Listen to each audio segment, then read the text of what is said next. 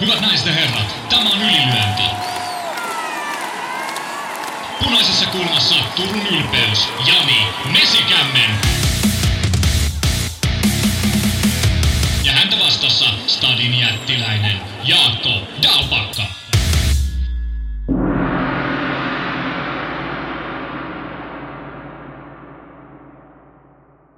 Tervetuloa kuuntelemaan kesäistä ylilyöntipodcastia. Saattaa olla, että kesä näyttää hieman hiljaiselta jossain, mutta sitä se ei todellakaan ole, koska siis ylilyöntipodcastissa puhutaan tällä kertaa maailmanhistorian suurimmasta kamppailuottelusta. Vai mitä Jaakko Dalpakka isolla liikkeelle? Joo, ei tästä enää niin kuin, ainakaan tällä planeetalla suuremmaksi pääse ja, ja olin yllättynyt uutisesta, mutta, mutta tota, mitä, mitäpä sitten? Joo, ja kyseessähän ei ole mitkään Konorin tai Ganuun tapaiset vähäpätöisyydet, vaan kyseessä on Mark Zuckerberg ja Elon Musk, eli Facebook vastaa Twitter, tai miten sen sitten määrittelisi. Masa tämä heitti jo viime viikolla tiskiin, kun uutinen ilmaantui. En malta odottaa ensi viikon ylilöintipodcast ja sitten kun tätä puidaan. Onko tämä nyt se ultimaattinen paskaa, mutta katson matsi? Ja sitten oli myös se jatkokysymys, että onko voittaja Master of the Universe? Mitä sä Jakko sanot? Otetaan nyt se kuuluisa ykkösestä kymmenen innostusmittari. Paljonko värähtää? No kyllä se värähtää sinne kymppiin. Onhan tämä nyt ihan huikeeta. Ja, uh, urheilullinen antihan tässä on täysin nolla. Ja en, en kuulu kummankaan herra mihinkään superfaneihin. Tiedän toki ketä he on ja tiedän heidän merittinsä, mutta mut, mut ajatustasolla jo tällainen, niin, niin, niin tämä on jotenkin kutkutteleva. Etova. Ai kutkuttaa, okei. Okay. Mä ajattelin, mun mittarini jääty pakkasen puolella. Mä, mä en, niin kuin, en vaan pysty.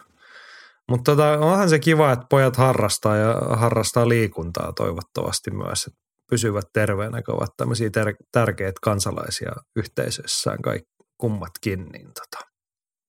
Eikö tämä nyt vähän tulee mieleen tämmöistä niin kuin elokuvien sankarit, tai elo, eh, ei ehkä elokuvien sankarit, mutta kun elokuvissa on jotain tämmöisiä kuninkaita ja, ja, ja mitä ikinä onkaan johtohahmoja, niin, niin hehän haluavat olla myös sitten sotilaita ja heille sitten järjestää mahdollisuus heiluttaa miekkaa ja olla sitten sankareita myös ää, taistelukentillä, mutta, mutta se tie on sitten tasotettu niin sanotusti aika, aika sopivasti. Niin tässä jotenkin tuoksuu sellainen, toki jos, oikeasti Mark Zuckerberg ja Elon Musk – miten ikinä kamppailua nyt vaan keskenään tekisi, niin siinä on kaksi ihan noviisia, niin se, eipä heistä suurta vaaraa toisilleen voi olla. Että se on kaksi puudelia vastakkain.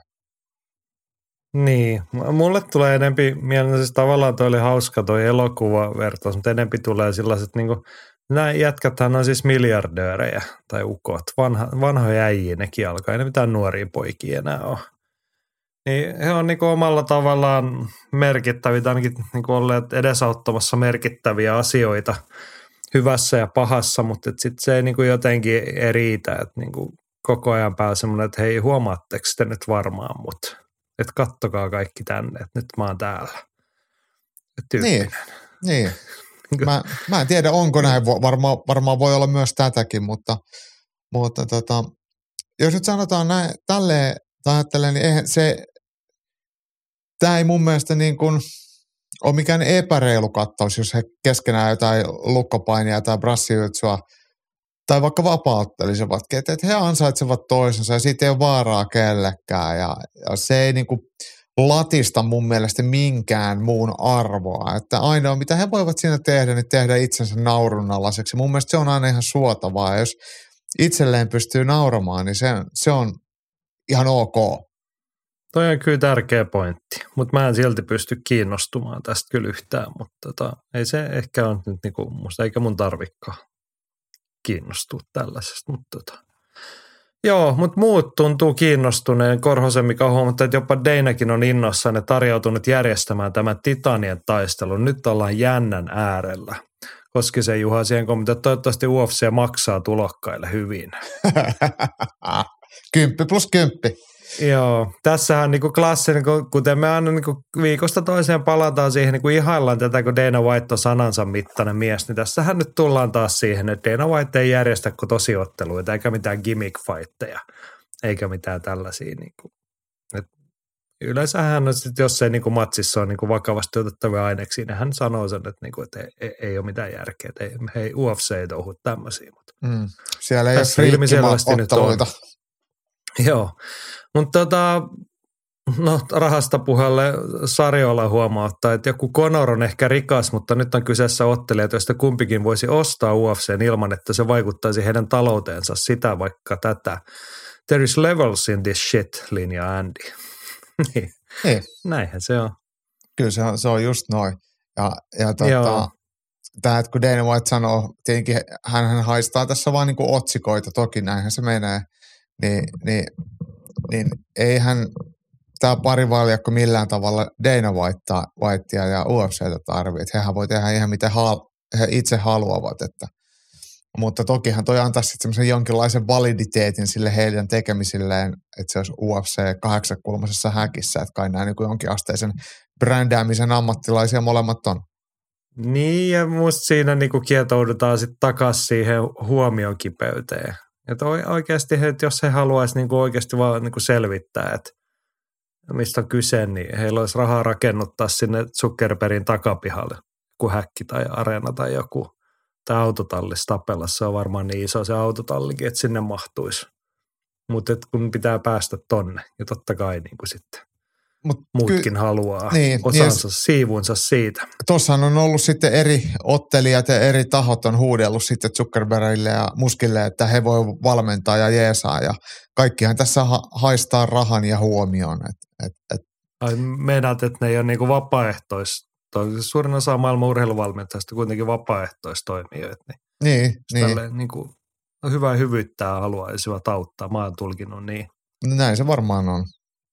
Mutta hei, tästä, tästä tulee näistä julkiksista mieleen eräs näyttelijä Tom Hardy, joka noissa Brasilia Jiu-Jitsu ja lukkopainikilpailuissa on käynyt ihan, ihan tavisten kanssa vääntämässä jollain kohtuullisen matalallakin tasolla, niin että jos se oikeasti se kamppailu kärpänen puris, niin toihan on se tie, mi- mihin mennään. Niin. Mutta mut nämä ei ehkä ole Muske Zuckerberg, ei ole sitten kuitenkaan ihan sitä, sitä porukkaa.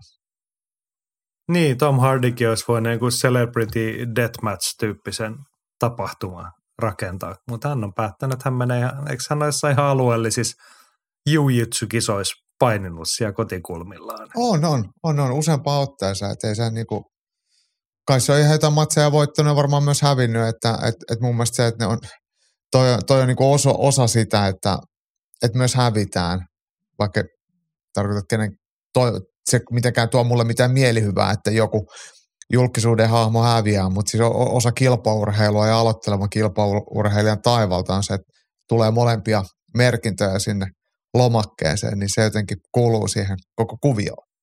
Niin, se on semmoista niin kuin tervettä urheilua, että tämä edustaa nyt kaikkea sellaista, mikä nykymaailmassa on vähän semmoista synkkää tai jotain välillä. Mutta kyllähän ylilöintiperhettä tällainen matsi kiinnostaa ja puhututtaa. Olavi, tota, että pakko todeta, että ainut syy katsomiselle olisi se, että ilostuttaisi nähdä, kun kumpaa vaan lyödään kasvoihin.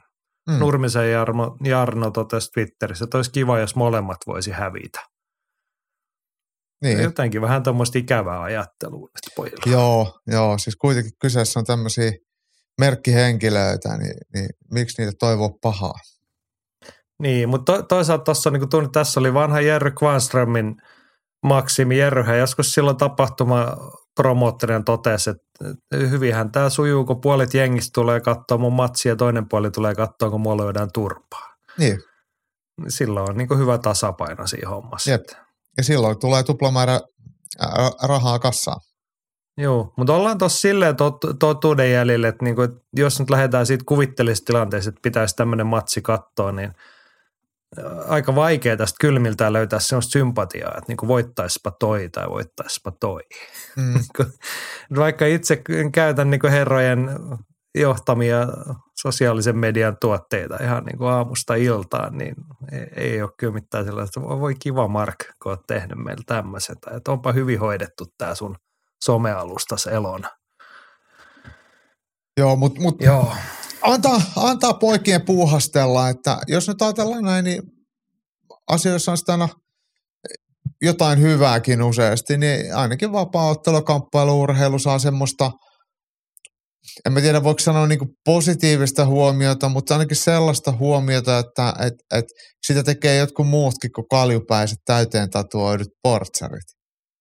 Että sit jos semmoista niin. kynäniskat kokee sen ihan niin kuin omakseen, niin sehän antaa sitä todellista kuvaa isolle yleisölle, että minkälainen se juttu on. Ja mun mielestä se on ehkä se niin kuin isoin vienti ainakin tässä keskustelussa tähän asti. Kyllä, kyllä. Ja tässä palataan sitten Dana Whiteen, joka sitten aina yrittää välillä esittää uskottavaa, mutta et kyllähän niin kuin sen bisneksen tässä ymmärtää, että jos mm. tämmöisen saisi, niin se olisi ainakin niin kuin hänen maailmassaan, se olisi maailman historian isoin juttu ainakin tilipäivän perusteella. Mutta sitten mä mietin, että mihin nämä jätkät oikeasti tarttis UFCtä, kun he voi palkata ihan kenet vaan niin kuin, tyyliin promootiotahoksi, tai he voi tehdä ihan mitä he haluaa, kun Elon Musk esimerkiksi on tässä niin kuin matkailubisneksessä kunnostautunut, niin näähän voisi niin kuin ottaa raketia ja mennä sinne tappelemaan maata kiertävään radalla. Mm-hmm. Lähettää sieltä sitten liveä. Niin, niin omien niin tehdään oikeasti kautta. jotain, niin kuin, että, niin kuin, mitä sitten, että me ei osaa tapella, mutta tehkää perässä. Niin, just tota Sitten on hyvä. tietty se riski, että käy niin kuin näillä sukellusvenen matkailijoilla, ne oli rahaa tehdä ihan mitä vaan, niin sitten ajetaan merenpohjaa jollain toimimattomalla sukellusveneellä ja jäädään ilmeisesti sinne. Joo, joo, se on kyllä synkkä tarina sekin, mutta, mutta, mutta tota, enpä usko, että tämä nyt ihan, tai en ole niin negatiivinen, mutta epäilen hyvin vahvasti, että tämmöistä ottelua ei koskaan tulla näkemään, mutta toki molemmat hahmot niin on täysin tervetulleita vapaattelun ja kamppailurheilun pariin jossain roolissa ja voi toimia lähettiläinä ja rahoittajana ja mesenaattina, niin, niin varmasti sopii kaikille. Et lähtisit siis coachaamaan, jos Elon Musk soittaa sul huomenna.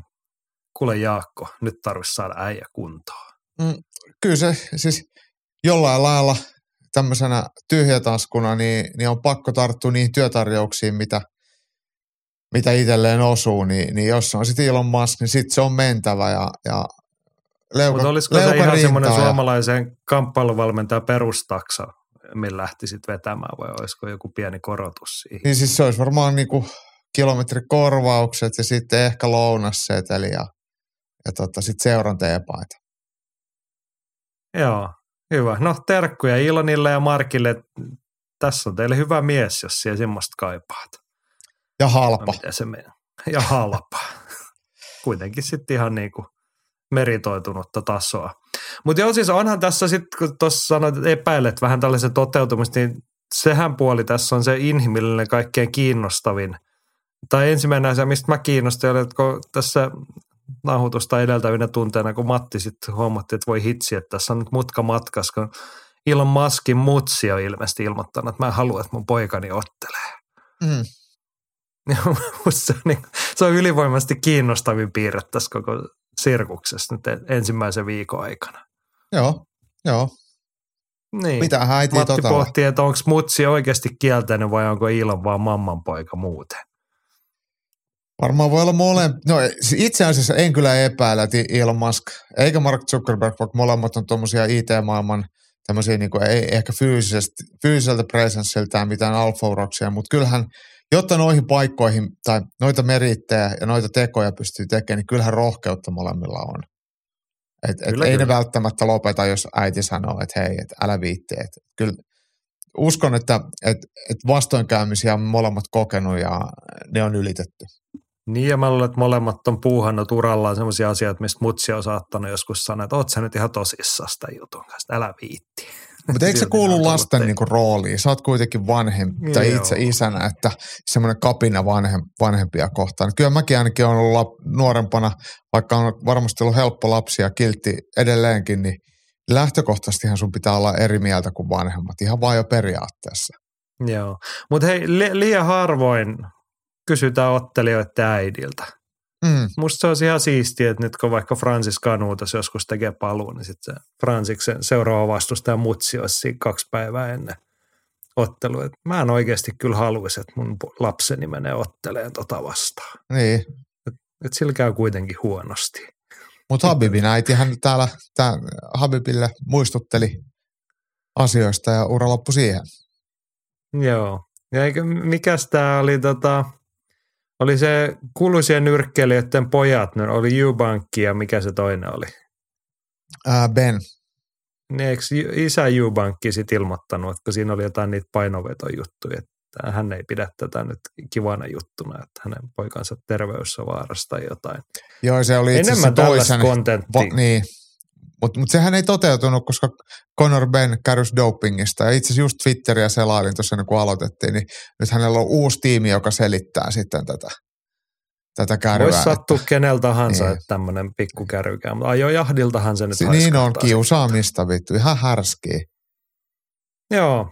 No mutta hei, sä olit innostunut, mutta nyt niinku semmoinen perstuntumatiski, että toteutuuko tämä matsi ja onko se voittaja Master of the Universe vai Metaverse? No Master of the Metaverse varmasti, mutta mut en usko, että et, et semmoista ihan oikeaa ottelua syntyy, mutta ne pojat vois pelaa vaikka UFC-pelillä toisiaan vastaan. Ja, ja tosiaan kaikkia kannustan tietenkin urheilun pari ja kamppailurheilua, mitä parasta kuntoliikuntaa, että et toivon sitä myös heille. Joo, mä totean vaan, että paskaa enkä katso. Mm. Tätä. Kattellaan kuin käy. Joo, mennäänkö oikeaan kamppailuurheiluun, toteutuneisiin asioihin? Mennään vaan. No mennään tietenkin, koska viime viikonloppunahan oli UFC vieraili Floridassa Jacksonvillessä ja siellähän oli melkoiset karkelot. Siitä seuraa UFC Top 3. Kolmosena otamme kokonaisen matsin, joka on niin kuin ruumiillistuneen on se syy ihmiset, miksi kannattaa katsoa UFC-korttien prelimejä aina. Shepe Mariskal vastaa Trevor Peak. Siitä on nyt muutama päivä mietitty, että oliko toi vuoden matsi tähän mennessä.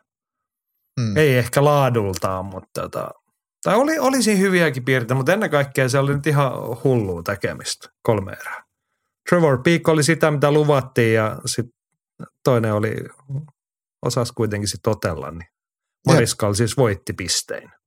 Tapahtumarikas ottelu, missä molemmat pääsivät ottamaan ja antamaan, että et, vaikka mentiin täyden ajan, niin, niin jännitystä piisasi koko aika ja hirveä tahti oli ottelussa ja aikamoista hullunmyllyä, että et, et noilla näytöillä niin ei voi odottaa, että kumpikaan on niin sanotusti mestaruusainesta taidollisesti, mutta sitten taas toisaalta sisun puolesta niin, niin, ja viihdyttävyyden puolesta niin vaan taivas rajana. Et oli kyllä huikea ottelu ja oikein nauratti katsoa. Et, et on monta erilaista syytä i, nauttia vapaattelun katsomisesta ja se ei aina ole se että pääottelu ja isoin panos ja kaksi teknisesti taitavinta urheilijaa. Ja toi, mitä sä sanoit, että täältä esiottelusta löytyy monesti semmoista, semmoista katsomisen arvosta, niin tämä oli jotenkin loistoesimerkki siitä. Ja nyt jälkipäkäteen, kun sä katsot tuota ottelulistaa, niin tässä vaan lukee, että yksimielinen pistevoitto, niin se ei mitenkään kerro siitä ottelun kulusta, mitä taas helppo jättää vaan tilastoihin, mutta kyllä se kannattaa katsoa. Joo, ja ottelun jälkimainingassa livenä, kun katsoin, niin somesta semmoinen ohikiitävä lause, en yhtään tiedä kuka sen sanoi, totesi vaan, että Trevor Peakille pitäisi tarjota eli-ikäinen sopimus UFCn prelimeihin ottelemaan. Mm. Just näin, pitäkää tästä miehestä kiinni. Joo. Itse asiassa asia pitäisi viedä niin pitkälle, että esimerkiksi Clay Kuidanhan pitäisi perustaa oma tiimi ja ottaa tämmöisiä jätkiä valmennukseen. Että niin kuin. Team firman miehet. Joo, joo. opeteltaisiin vaan tekee kaikki ihan hulluja ja näyttää vähän pölöltä ja viihdyttävältä. Sitten Joo, ja sanoo jotain, ottaa... mitä ihmiset ihmettelee, että oot sä elänyt siis kivikaudella vai? niin. Mm. Mutta mietit tällaisia jätkiä, kun niitä vähän niin kuin pitäisi aisoissa ja taas nyt huolehtia terveydestä. Ne tekisi kuitenkin hyvän tili ottamaan sen 48 UFC-ottelua ja sivus 23 bonusvoittoa siihen. Joo. Olematta koskaan ranking-sijoilla missä. niin, toi oli tärkeä lisäys. niin, Paitsi että Jim Miller ja Clay Guida on kyllä aivan varmasti ollut tuota rankingeissa moneenkin otteeseen tässä Joo. se kymmenen vuoden aika. Jopa Clay Guida.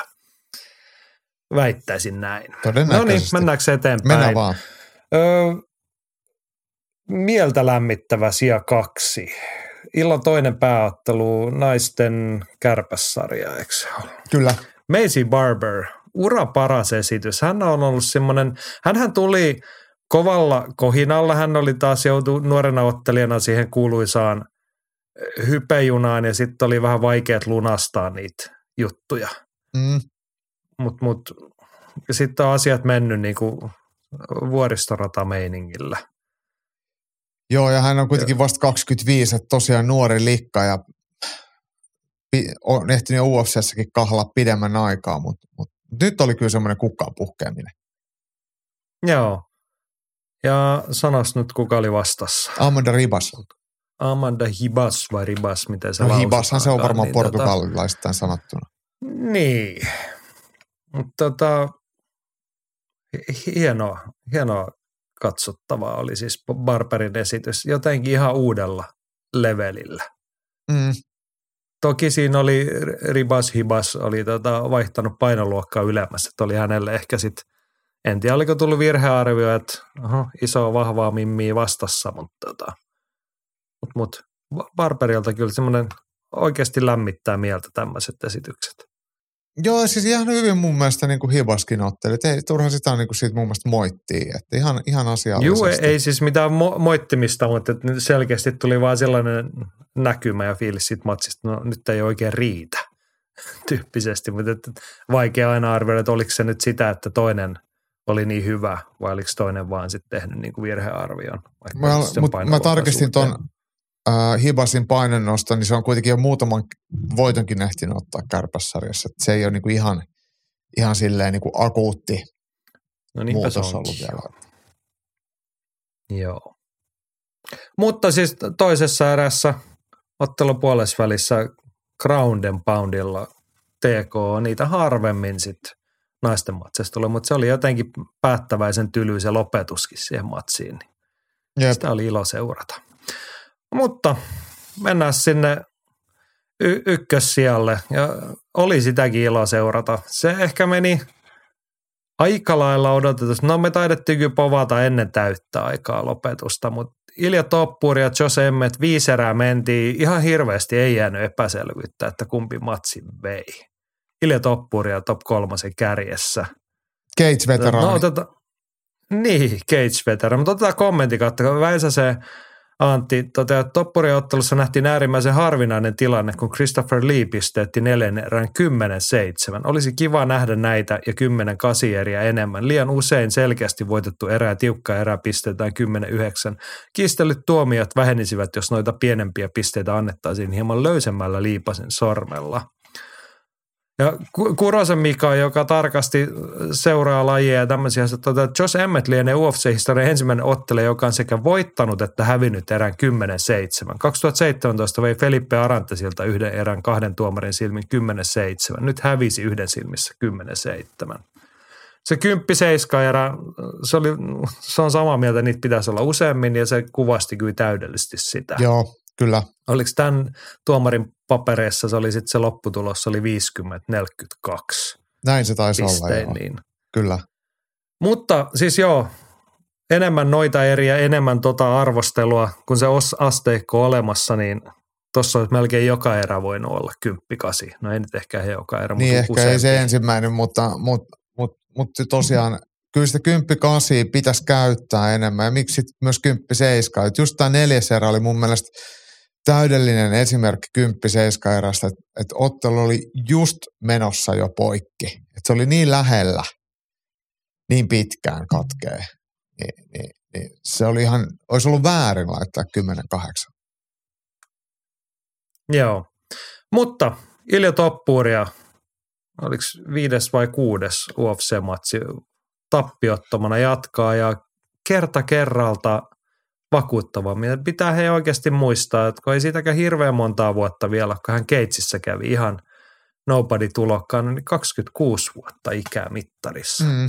Siihen nähden niin kuin vakuuttavan kypsää tekemistä. Ja eka viiseräinen, ei mitään ongelmia sen suhteen pääottelussa. Tosi kypsää tekemistä. Et, et, et, kyllä El Matador ehkä ylitti jopa odotukset tämmöisellä niin kypsyyden asteikolla tässä ottelussa. Ja mä kyllä on pitänyt hänestä, mutta, mutta nyt mä pidän vielä enemmän.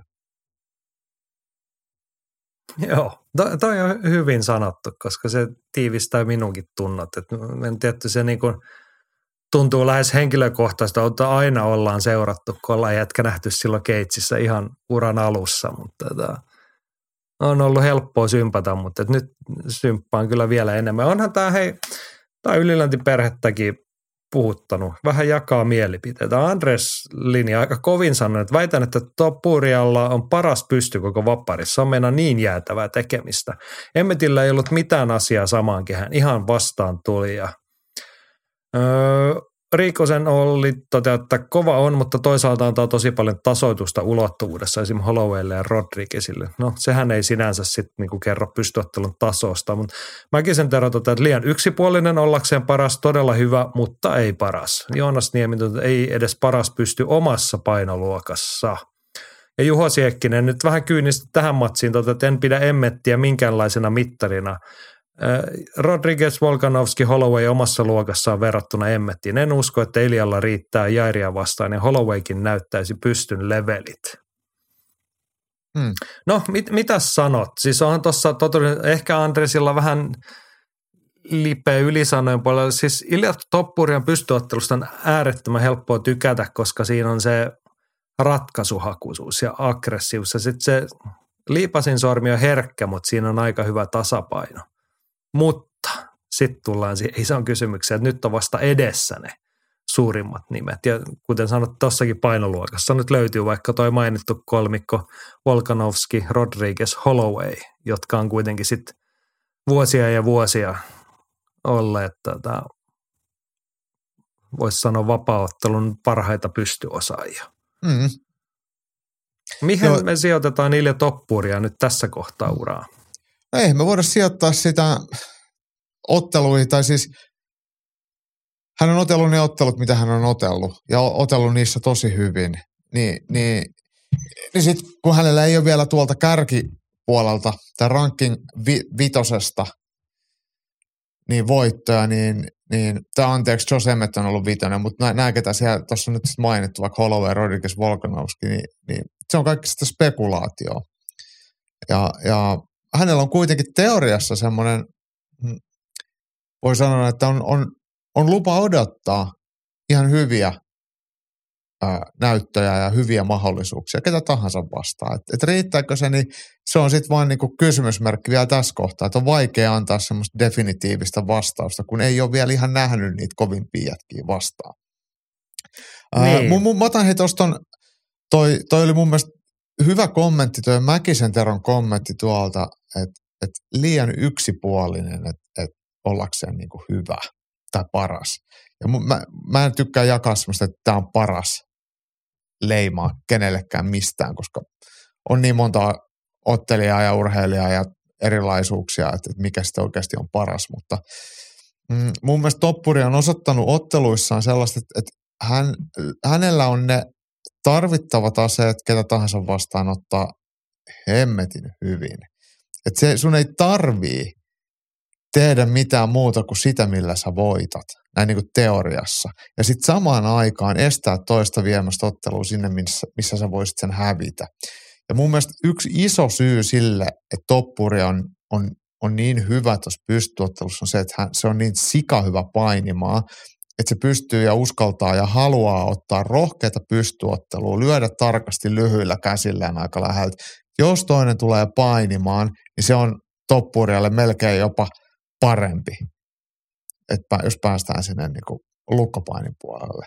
Ni, niin se tavallaan se painin syvyys ja sen osaamis, niin kuin varmuus ja vaarallisuus, niin, niin on niin osa sitä ja hyvää py- siirtyä niin. osa-alueelta toiselle. Niin, niin Mä pidän se, siitä Niin, niin, niin, ei hänen tarvitse tavallaan käyttää sitä väkisin, jos ei hänen tarvitse. Jos emmettiä vastaan, niin hän paini just järkevästi, sopivasti, virheettömästi ja moukaroi tarkoilla lyönneillään niin tarkoituksenmukaisesti, tarkasti, että et, ei tarvinnut mitään muuta, ei olisi kannattanutkaan tehdä mitään muuta, niin, niin, niin tavallaan semmoinen niin yksipuolisen leiman jakaminen tässä kohtaa niin on mun mielestä vähän epäoikeudenmukaista.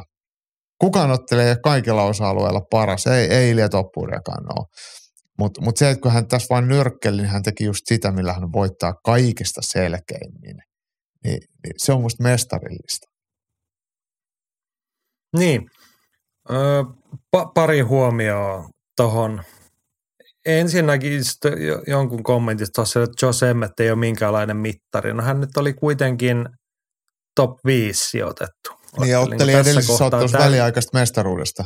niin, ja ihan niin kuin omin kätöisin ansaitsi sen paikan silloin, vaikka ei, niin kuin, okei, sitten tultiin siihen lopputulemaan, että niin kuin ei riittänyt yhtään Rodriguezin vastaan, mutta hän siinäkin matsissa laittoi Rodriguezin ansaitsemaan sen näyttämän voiton.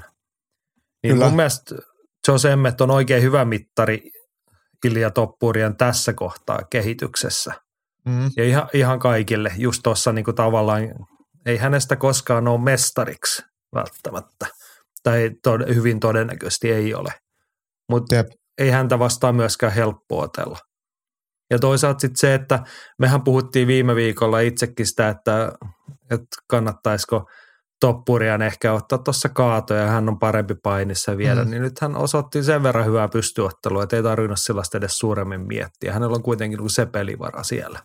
Jep. Ja sitten vielä huomiona se, että, että miten me arvioidaan tota uran kehitysvaihetta. Niin 6-0 UFCssä ja sitä niin kuin aika niin kuin suhteellisen kokematon ukko vielä. Mm. Ja näytöt tollaset. Ne otetaan siihen vertailukohdaksi, että suurin piirtein samassa vaiheessa uraa, niin Max Holloway ei onnistunut voittamaan yhdellä jalalla ottelevaa Conor McGregoria. Mm. Ja sitten hänestä puhutaan kuitenkin niin kuin MMA-pystyottelun suurosaajana.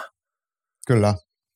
Niin nämä, niin kuin Max Holloway on tullut siitä aika pitkän matkan silloin siitä matsista ja niin kuin suureksi arvostetuksi mestariksi ja kunnia-arvoisaksi konkariksi nyt jo pikkuhiljaa. Niin muistetaan, että Ilja Toppuri on 26-vuotias tällä niin. hetkellä. Niin, niin. Mutta lupa odottaa se. häneltä niin. enemmän, niin Kyllä on nämä on, siis, nämä on, ja nämä on niitä niin kuin innostavia tapauksia. Minä ainakin haluan niin kuin suurella mielenkiinnolla nämä odotan mitä tuleman pitää. Hei, päivitetty öö. UFC ranking-lista nostaa Ilja Toppuria nyt sijalle viisi. Hän oli aikaisemmin sijalla yhdeksän, eli, eli, eli nyt Ilja Toppurian yläpuolella on UFC rankingissa Arnold Allen, Brian Ortega, Max Holloway, Jair Rodriguez ja mestari Alexander Volkanovski. Niin Tämä on niin kuin tämän mm. päivän status. No mikä matsi seuraavaksi? Saat päättää nyt. Max Hollowayn perään siinä huudeltiin ja se kyllä kelpaisi. Niin, olisihan se, no looginen, niin ei, ei esimerkiksi ton matsin jälkeen, niin ei kauheasti muuta kannata katsoa. Voi olla, että tekee tiukkaa, voi olla, että tulee tappio. Sitäkin mä, ei se tekisi yhtään pahaa, mutta et, ky- kyllä se on se taso, mihin pitää mennä. Toki kyllä mä nauttisin Arnon, no en tiedä vaikea nauttiko molemmista ukoista, tykkää kovasti Allen toppuria matsi, niin olisi siinäkin varmasti laadukas tekemistä. Niin olisi, mutta tiedätkö mikä näissä ottelijoissa on ero? Mäkin tykkään Arnold Allenista, tietenkin vielä kun on se tavannutkin, niin mukava Jeppe ja hyvä ottelija, mutta mutta toppuria mun mielestä näytti nyt sellaista, mitä Allenilta puuttuu. Että toppurilla ei puntti tutise eikä hän kunnioita vastustajaa. Et toppuria on selkeästi rohkeampi ja määrätietoisempi ottelija, mitä Arnold Allen. Allenhan jäi Hollowayta vastaan ihan telineisiin. Niin, joo, ei otellut huonosti, mutta ei saanut tuollaista samanlaista niin omaa esitystä kyllä mm. käyntiin, mitä toppuria nyt uransa isoimmassa matsissa. Joo, otetaan vielä kommentteja. Henkka tuossa tota, Öö, ihastelee Emmetin taistelijan luonnetta, joo joo joo. Mutta jos me keskitytään nyt toppuriaan, niin Henkka povaa, että seuraavaksi sitten titteliottelun voittaja Rodriguez Volkanov matsista. Niin, mm. että toppuria menisi sinne jo. No mm-hmm. mä, kyllä mä ehkä ottaisin tuohon väliin nyt sen Hollowayn.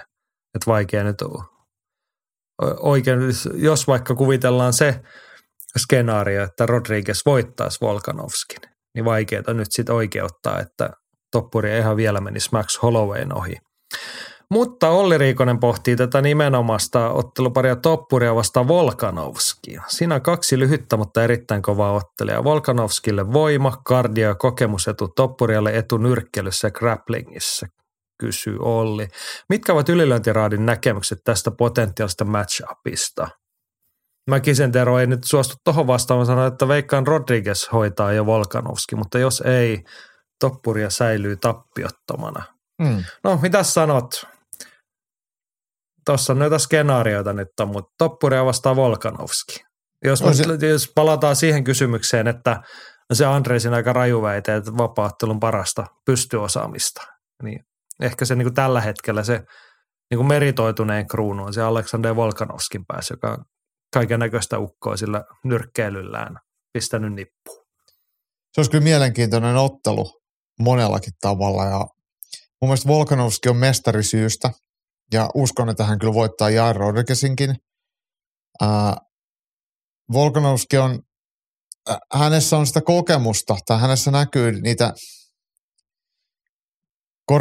korkealla tasolla otettuja vuosia, että et, et siellä ei ole sellaista ylirohkeutta, vaan siellä on tosi määrätietoista ottelemista, tosi tärkeää ja järkevää ottelemista. Et, et, et, ää, Ilja Toppurilla varmaan menee vähän aikaa, että hän saavuttaa vielä ton tason, koska sitä kokemusta ei saa ostettua kaupasta.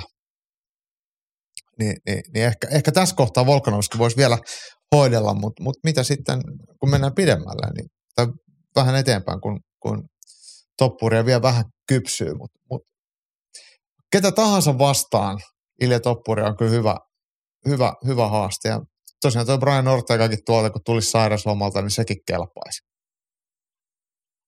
Niin.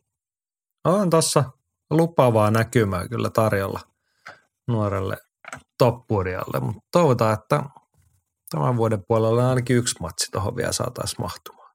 Mun mielestä, niin, mun mielestä Toppuria sanoi, että hän haluaa klotella nopeasti ja oloveita huuteli jo, että kyllä ketä tahansa hänellä varmaan käy. Ja ehkä siellä on sitten haistettu, että kannattaa takoa, kun rauta on kuumaa. Joo, ei, ei se siitä lomailusta ainakaan parane. Mm. Ei ne osakkeet sillä nouse hänen tapauksessaan. Kun, siis kova, kova noste, kovat näytöt, mutta sitten niin kiehtova tilanne, kun siellä on edellä vähintään niin kuin kolme vielä meritoituneempaa mm. ja vähän niin kuin samoilla eväillä merin, meritoitunutta tiukkaa pystyottelijaa, niin ei muuta kuin tulta päin. Jep. Joo. Mennäänkö se eteenpäin UFC-illasta? Mä, ää, ei vielä, mene vielä, kun mä haluan vielä no, vähän heiluttaa eurooppalaista lippua. No, no tulla. Ää, tuolla se Prelien puolella nähtiin se loppupuolella kevyen sarjan puolalainen Mateus Rebetski, joka mun mielestä oli sitten jonkun pienemmän puolalaispromootion, oliko se Fenin mestari, kun tuli UFC? Muistaakseni kyllä. Niin, niin oliko tämä nyt sitten toka matsi UFCssä ja hieno näyttö, hemmetin väkevään tämä Puolan, Puolan kaveri. Joo, Contenderit otti viime kesänä ja sitten se otti Nick Fiorea vastaan tuosta alkuvuodesta. Silloinkin hänestä puhuttiin ja nyt sitten Uzbekistanin mies lauluun tokara puolessa välissä. Niin, niin Vai oliko tota, Tajikistanin mies kuitenkin? Oliko Tajikistan? Ettei nyt niinku väärää kansallisuutta. Oot oikein, anteeksi, Tajikistan, sori, muistin väärin.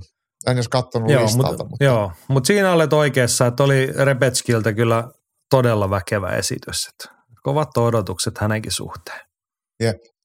Nyt saadaan mennä mun puolesta eteenpäin.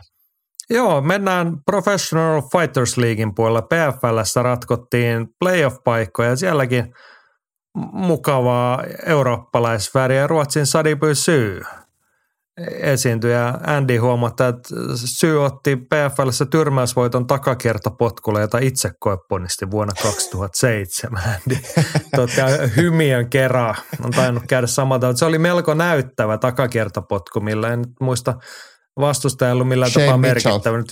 No Mitchell. Mitchell pötkähti siitä suoraan sitten. Se joo, Mitchell, game over. Joo, mähän sanoin, Mitchell kävi viime vai toissa kesänä kävi stadissakin vähän täys pyörimässä ja kävi meidänkin kanssa reenaamassa. Ihan mukava kaveri kyllä. Kyllä, kyllä, mutta ei osannut nyt varoa sitä takakiertopotkua ja sillä sitten Sadipui syy taas eteni sinne pudotuspelejä kohti. Hänellä on kyllä hieno toi ura Jep. Joo, ja, ja otetaan tuohon itse asiassa kommentti, kun Tammisen Tiimo oli tuohon, että Sadi on kyllä kova ja pärjäsi varmaan myös UFCssä taitojen puolesta, mutta miksi lähtisi pois nykyisestä organisaatiosta, kun saa paljon parempaa palkkaa siellä kuin pihistely UFCssä? Sehän on just näin. Niinpä, niinpä. Ja taso on, siis todella, ollaan kuitenkin rehellisiä, että taso UFCn kevytsarjassa suhteessa tähän, tähän PFL, anteeksi vähän välisarjassa, niin onhan siinä eroa. Mutta mut toi niinku liiketaloudellisesti ja urheilijan ammattiharjoittamisen kannalta, niin Sadi Busi voitti viime vuonna Miltsin. Niin miten järkeä niin, niin. lähtee? Jo 10 plus 10 tai 12 plus 12 tai vaikka 50 plus 50 diilillä hemmetin paljon syvempää veteen. Just näin. Eikä hän välttämättä kysellekään, hän ei ole sillä tavalla niin kuin valovoimainen persona, eikä muuten, että UFC välttämättä kaipaisi sillasta lisää. Mutta hän on niin kuin tavallaan täydellisessä paikkaa itselleen. Hän saa olla niin kuin pienemmän lammikon iso kala mm. ja pääsee omilla vahvuuksillaan tekemään niin kuin varsin mukavaa tiliä siellä. Kyllä. Ja, ja tykkään ja arvostan tätä hänen valintaansa, että mä en mitenkään sitä väheksy, että tekee ihan oikein. Joo, mutta se oli yksi viime viikonlopun lukuisista näyttävistä tyrmäysvoitoista maailman vapaattelukehissä. Öö, Mutta PFLssä puhuttiin ehkä toisista matseista enemmän. Samuli kysyi meidän mielipidettä tästä, kun Nathan Schulte ja Raus Manfio pudotettiin noista PFL-pudotuspeleistä. He on siis pitkäaikaiset ystävykset ja reenikaverit ja jompikumpi oli toisen lapsen kummiisa ja tämmöistä. Niin ja oliko vielä niin, näin, että, että, että, että niillä on vielä sama managerikin? Joo, jotain tämmöistä. Niin nyt kävi niin, että he, oli, he on siis sama painoluokan ottelijoita molemmat PFLssä, mistä voidaan sitten puhua, että kuinka järkevää se on. Mutta he osu siinä runkosarjan päätöskierroksella vastakkain ja en ole nähnyt matsia, mutta kaikki arvioiden mukaan semmoinen aika varovainen ja ha- haluttomaoloinen kolmeeräinen, oliko se nyt Schulte voitti jo, pisteen? Pist, kyllä. Ja sanottiin, että Niukasti se vähän kuin kaverit olisi parannut. Niin.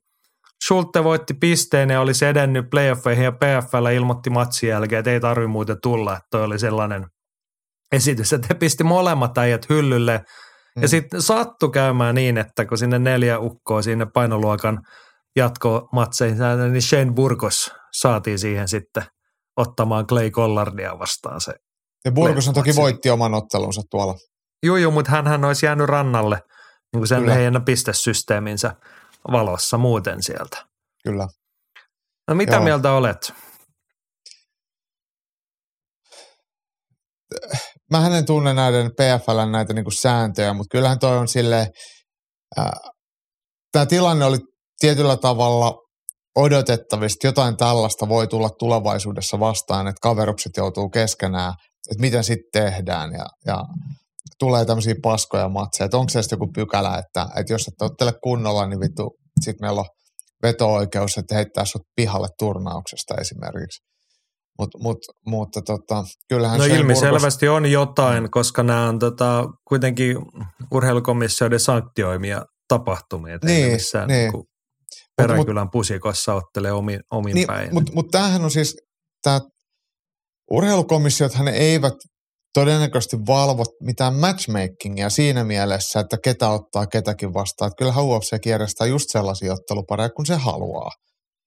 Et, et, et, tää niinku, jos ottelijat ei ottelekaan oikeasti, niin se on sitten urheilukomission päätös siitä, että okei, että tämä pitäisi, sitten se pitäisi olla no contest, että te diskataan, että tämä ei niinku, vaikka vedonlyöjille tai mihin muuhunkaan, niin, niin tämä ei niinku menettele. Tämä on sopupeli. Että se on urheilukomission juttu. Mutta se, että jos PFL päättää jättää jonkun pois turnauksesta niin kun jostain syystä, niin se on sitten taas PFL-juttu siihen urheilukomissiolla ei ole mitään sanavaltaa. Ja PFL tekee varmasti semmoisia muoveja, mitkä heidän taloudelle on kaikista tärkeimpiä. Ehkä Shane Burgos on paljon tärkeämpi kuin brasilialainen Nathan Schulte. Niin. Tavallaan, no siis epäreilu nyt arvioida, kun en ole sitä matsia nähnyt sen tarkemmin, mutta et, tavallaan, tavallaan epäreilulta kuulostaa ja tavallaan tosi helposti ymmärrettävältä. No, mm. tämä on nyt taas sitä price fightingia, että et jätkät veti vähän sinne päin ja sitten niinku haistettiin tuo mahdollisuus, että Että ei me tällaista paskaa katella. Että jos me voidaan laittaa seuraavaan tapahtumaan Shane Burgos vastaan Clay Collard, missä lyödään joltain niin kuin aivot muusiksi, niin mm. totta kai me valitaan se. Mutta aika tyly sille Nathan Schulte on kuitenkin, hän on ainakin kerran voittanut tuossa painoluokassa sen PFL-mestaruuden ja miljoonansa sieltä. On ollut kuitenkin useamman vuoden niissä kahinoissa siellä mukana, mutta et. Tämähän oli silleen, että jos Shane Burgos olisi ottanut oman ottelunsa tyrmäyksellä, niin hän olisi niinku käsittääkseni päässyt jatkoon. Olisiko ollut mm. näin? Ja sitten taas kun Nathan Schultz tietää, että hän ja hänen ystävänsä Raus Manf- Manfio, niin he tietää, että Schulte pistevoitolla lunastaa itselleen paikan. Ni, niin he on niinku tavallaan pelannut samaa maalia, että et, et Manfio ei voi päästä jatkoon, mutta Schulte voi päästä, niin otetaan nyt silleen, että sä voitat. Ja... Niin, ja sitten kuitenkin ihan sääntöjen puitteissa. Niin, niin. Et siitä voidaan niinku ukkoja arvostella, että vedittekö te nyt täysillä. Niin. Tai että olisiko joltain pitänyt niinku henki lähteä tyyppisesti. Ainahan me se halutaan mieluummin niin. nähdä. Mutta se, että niinku, ilmeisesti kumpikaan ei mitenkään rikkonut sääntöjä muuta kuin sitten, että semmoisen subjektiivisen arvion mukaan ei ihan täysin vedetty. Niin, niin. Että sitten voidaan ehkä katsota kääntää siihen, että miten se nyt on lähtenyt se Shane Burgosin PFL-ura sitten, että jos hänet piti järjestellä sinne Aivan. Playoffiin, kun hänen piti kuitenkin olla niinku ykkösheppoja noissa kisoissa. Mm. Joo, mielenkiintoista siellähän sitten samasta painoluokasta niin eteenpäin menee. Eikö viime kauden hän voitti tämä Kanadan mies Oliver Robin Mercier, niin hän otti hienon tyrmäysvoiton pääottelusta maamiehestä Antoni Romerosta, joka ajoittain pystyi pistämään Mercierille hanttiikin. Joo. Ihan mielenkiintoiset rahinat sinne jäi New Yorkiin syksyä kohti. Mutta tota, tässä on nyt useampi näyttävä tyrmäys tullut kerrottua tällä puheenvälityksellä. Sä halusit vielä nostaa yhden, että jos jotain pitäisi niin kuin ihmisten nähdä viime viikon lopulta, niin mikä se oli? Mehän puhuttiin etukäteen, että Risin tarjoilee aikamoista kuraa, että, että siellä on ottelijat, joita me ei tiedetä ja, ja jotain sumokoita myllyttämässä keskenään, mutta kyllä Japanissa se Japanin sisäinen taso on sille kova ja siellä otellaan rohkeasti ja hurjasti.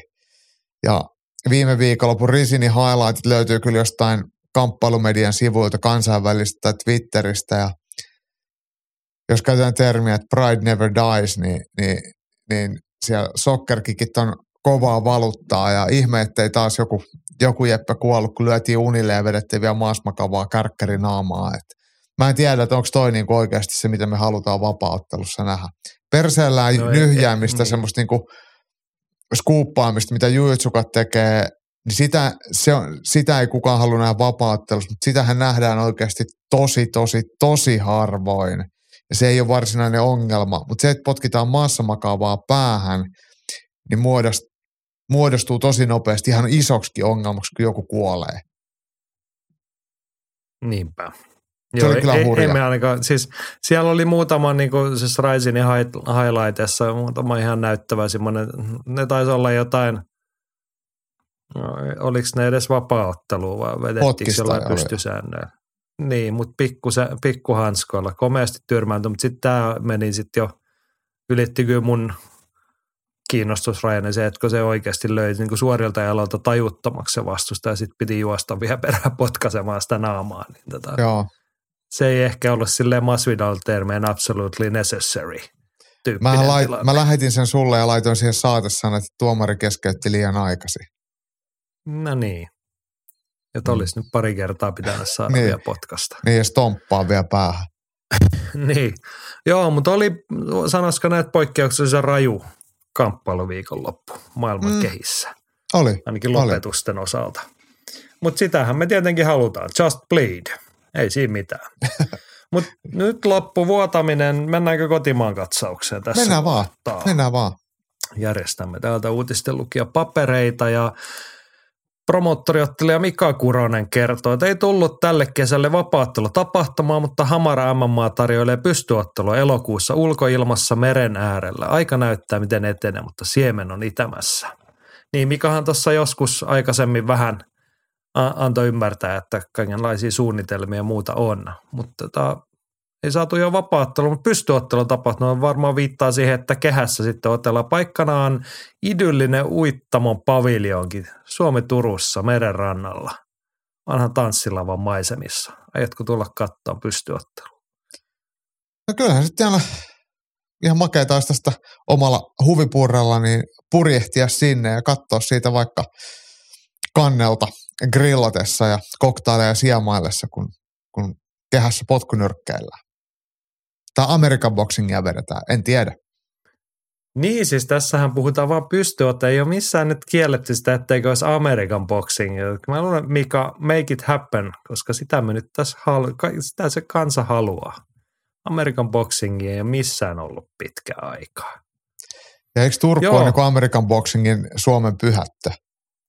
Joo, se on vähän niin kuin Las Vegas on, mikä tämä Fight Capital of the World, niin tota, Suomen, Suomen Turku Amerikan boxingin mekka. Joo. Joo. Mutta siis kyseessä on Hamara Goes, Goes Uittamo. Kesäillan pystytanssit 18. elokuuta Uittamo paviljongilla. Onko se semmoinen viikonloppu, kun koulut alkaa just? Mm, taitaa olla seuraava viikko, mä luulisin. En nyt ihan tarkkaan muista, koska koulut alkaa. Mä muuten nyt tästä ihan kuvasta päätellen, tässä on joku tämmöinen pitkätukkainen ihminen, varjo silhuettihahmo pistää yläpotkuun, niin mä nyt julistan tässä, että näyttää siltä, että Elmo Peltonen on ottelukortilla. Ai siis siinä on joku mullettimies? Ja ne joo. No sit melkein pitäisi tulla. Tästä. No kyllähän me lähdetään. Kyllä mä hoidan Mikan kanssa niin, että sun kumiveneelle on laituripaikka siellä uittamalla, tuut sieltä sitten putputtaen. Tai Pitää lähteä nyt jo tulee. niin. Joo, kyllä mä tykkään. Mm. Tätä lisää. Kesätapahtuma ja ulkoilmaa. Toivottavasti on hieno elokuinen ilta silloin luvassa. Joo, ja Sarjola Antti Antti kertoi, että European Games on parhaillaan menossa. Suomella on kamppailulaista joukkue karatessa, potkunyrkkelyssä, tainyrkkelyssä, nyrkkelyssä, miekkailussa ja taekwondossa. Hankalat kisat sikäli, että taso on todella kova, mutta näkyvyys ja arvostus Suomessa täysin nolla.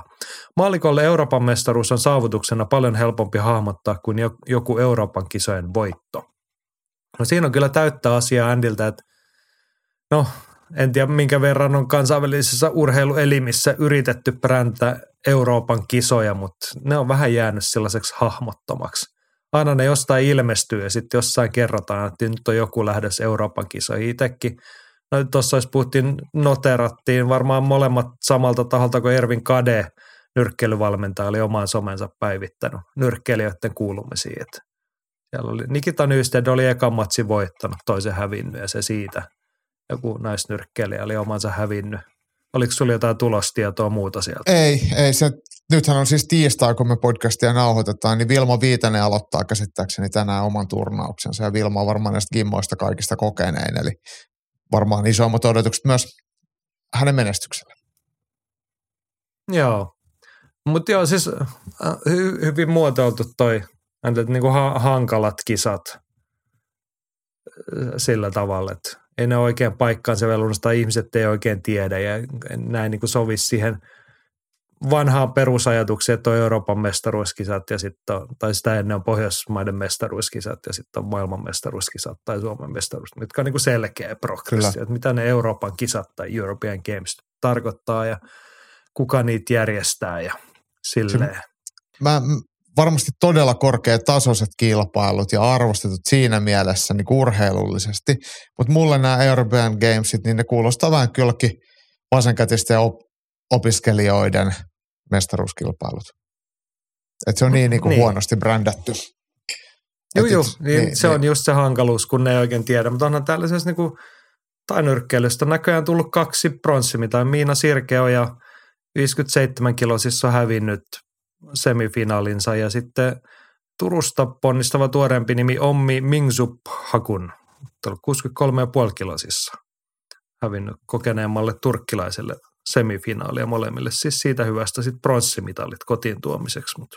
Noissahan on vissi, mut, mut. Tota, ainakin tainyrkkeilyssä ja voi olla muissakin kehälajeissa, että osallistujamäärät on hyvin rajoitetut. Että tuolla tainyrkkeilyssäkin on ilmeisesti kahdeksan ottelijaa per painoluokka, eli suomalaisgimmat oli molemmat voittanut ekan ottelunsa, ensimmäisen kierroksen ottelunsa ja sitten päässyt siitä semeihin ja semeissä sitten tullut, tullut tappioita. Että et, et ne kisat ei sille osallistujamääriltään ole verrattavissa vaikka Euroopan mestaruus tai maailmanmestaruuskilpailuihin.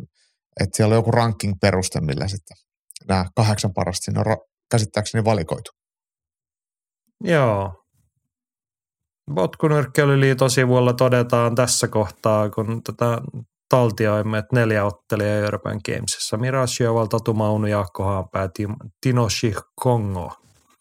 Okei. Okay. Ei ole mitään tuota, tuloksista sen enempää vielä tietoa, mutta varmaan ensi viikolla Andy vähintäänkin tosta raportoi. Ja varmasti kuulemme, jos vaikka karatessa tai taekwondossa joku suuresti menestyy, mutta tota, kovat kisat joka tapauksessa ja ennen kaikkea varmaan just sen takia, että jos on niinku rajattu se kisaajien, että ollaan niinku lähellä, ollaan niinku pistesijoilla nopeasti, mutta sitten se menestyminen saattaa olla kiven takana kyllä kovatasoisissa kisoissa.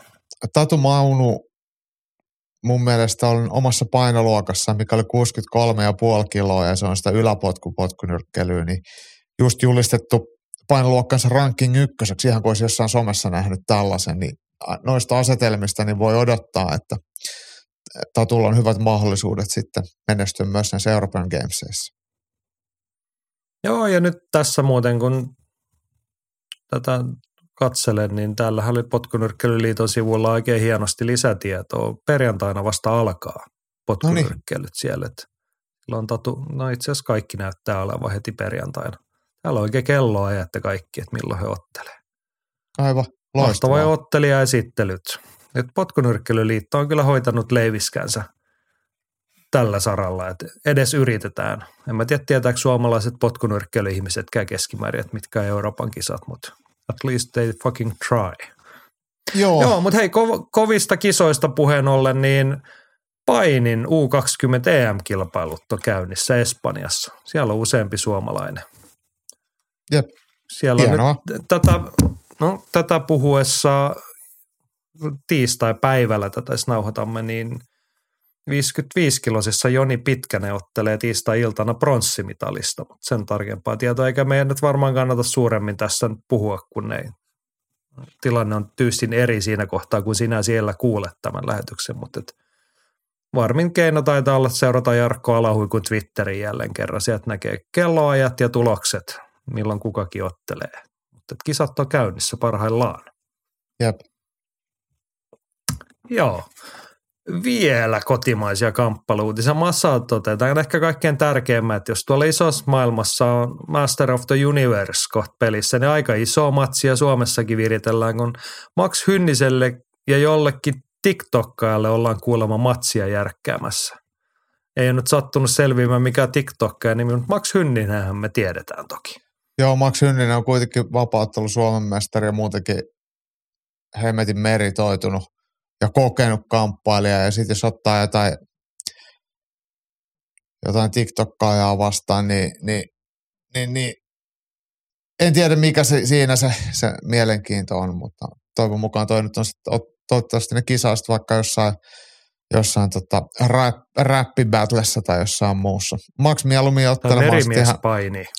Niin, tai se ei mitään fyysistä, että mieluummin sitten vaikka älyllistä, että et vähän tasoittaa sitä kenttää. Et, niin, et ei, ei saa siis kirjoja ja, kirjoja ja ihmisiä ei saa ulkomuodon perusteella arvioida, mutta satuin näkemään jonkun semmoisen muutaman sekunnin somepätkä, missä Max ja joku semmoinen ATK-orientoituneen näköinen jätkä tuijotti urheil, urhean jumppasalissa toisiaan stare downissa. Mm. Se ei näyttänyt siltä, että tota matsia kannattaa ruveta vapaa-otteluliiton sanktioimana järjestämään. Mutta tota, niin tai minkään. Mistä me tiedetään? Ehkä hän on esimerkiksi Empty Forcein mustavyö tai joku toinen jätkä, jonka nimeä me ei todellakaan tiedetä. Joo. Mutta miten tota ykkösestä kymppiä ja paljonko oot valmis maksamaan sit, kun tämä matsi järjestetään? En mitään. Ei, siis en mä halua nähdä mitään, että jos joku, ketä ei osaa mitään, joku on kansainvälisen tason arvokisamitalisti. No tai, mutta etkä sä nyt, että sä niinku kuitenkin niinku lähdet siitä oletuksesta, että reilu ja tasainen matsi ollaan mm. järjestämässä, kun Suomessa ollaan. Niin eikö se yhtään innostuta tämmöinen? Shakki mua voisi kiinnostaa. Tai, tai, tai joku, joku tota, vaikka esseen kirjoittaminen jostain, jostain tota, ilmiöstä, mutta ei, ei semmoinen, no. että vedetään turpaa jotain, jotain tota, osaamatonta. Se ei, ei kiinnosta ketään. Mä veikkaan, että sä tässä nyt esität tällaista, sit kun se matsi järjestetään, niin ylilyöntistudio ja kameroiden kanssa mm, kuitenkin paikalla. Totta kai, mutta, totta kai. Todistamassa se menee. tätä ilmiötä. Mut joo, luotamme siihen, että Hirvosen Matti tai joku sitten kertoo, kun tämä matsi alkaa konkretisoida ja mistä tässä on ylipäätään kyse. Mä myönnän ihan suoraan, että ei mua niin, niin paljon en syttynyt, että olisin niin selvittänyt esimerkiksi osapuolten nimet ja meritit, mutta tota, kattellaan kuin käy. Seuraavaksi me kattellaan kuin käy viikon taistelussa. Ylilyönti ja viikon taistelu. Viikon taistelussa suuntaamme katseet jälleen UFC-sirkuksen suuntaan. Siellä matkataan Floridasta takaisin kotikonnuille Las Vegasiin ja Apexiin – vähän pienempää iltaa voisi sanoa. Ei ole ihan yhtä meritoituneet tukkoa. Sean Stricklandista on mutta pakkohan tämä olla kiinnostava matsi, kun UFC-pääottelussa on Ukko 19 sekunnin UFC-kokemuksella. Joo, ehkä ne muuten ne näytöt sit muualla on ollut kovat ja, ja se 19 sekuntia riitti. Tai sitten sit tämä on nyt vaan parasta, mitä on ollut tarjolla. Mutta mut mä en nyt ihan, ihan suoraan lähde tätä koko ottelukorttia lyttäämään että on oikeastaan mun silmään äh, nimien valossa mielenkiintoisempi, mitä toi edellisen viikonlopun ottelukortti on lukunottamatta tästä pääottelua. Täällä on ihan tosi hyviä ottelijoita, tosi kokeneita ottelijoita. Ja sitten sit näitä tuorempia UFC, UFC-nimiä, niin, niin en yhtään pistä vastaan. Joo, siis ei, ei on samaa mieltä varmasti ei ole edes paskaa ja katson mm. silti lauantai-iltana aika mukavaa aikaan, taisi lähetyskin alkaa. Mielenkiintoisia otteluita, mielenkiintoisia nimiä, mutta on tämä vähän kummastuttava tämä pääottelu miesten, hetkinen välisarja. Keskisarja. Keskisarja. Keskisarja. Sean Strickland vastaa Abus Makomedov. Makomedov tosiaan teki UFC-debyyttinsä tuossa viime vuoden puolella – joko sä sen muistit, kummassa se oli, Pariisissa vai Singaporessa, kun sähän olit sitä, mä sanoisin, että Pariisissa. 19 sekuntia tyrmäysvoitto oli aika näyttävä. Joo, Mut se on se silti vain 19 jo. sekuntia. Joo, jos Dustin Stoltfus, ketä oli siellä toisella puolella, niin ei, ei ole kyllä mikään ihan hirveän kova tekijä. Mutta mut näytöt sitten, äh, Abus Magomedovilla on, on, on aika hyvät ollut sitten muuten. Et esimerkiksi PFL-mestari Sadi Bousi taipui miehen käsittelyssä ja, ja siellä on ollut muitakin ihan nimekkäitä kavereita väännetty solmuun. Joo, hän siis otteli PFLssä kokonaisen kauden ja tuossa voitti siinä matkavaralla Sadipui syyn ja taipui sitten finaalissa tappiolle. No on hänellä sitten vielä kovempi näyttää. Hän on nimittäin Ruotsista moninkertainen Superior Challengein mestari. Mm. Se on kova sitten sekin. Olisi niinku en nyt olisi pitänyt enemmän varata aikaa että miten hän sinne on joskus päätynyt. Varmaan joku sen olisi osannut kertoa, mutta että Tappio sukunen sitten, saksalainen, niin. eikö näin ollut? Joo, Tsetseni tai Dagestani, mä en nyt itse asiassa muista kumpi hän on tota, syntyperään. Dagestan, Dagestan lukee tapologissa, mutta Saksassa pitkään jo vaikuttanut, eli, eli tota, mun mielestä ihan harjoitteleekin Saksassa – Joo. siinä mielessä. Niin. Mutta on, on tässä niinku jännä asetelma. No molemmat yli kolmekymppisiä tarvit niinku tulta päivää molemmat. Makomedovia kannata mitenkään säästellä, mutta onhan Sean Stricklandin näytet ja kokemus sitten kuitenkin ihan eri tasoa.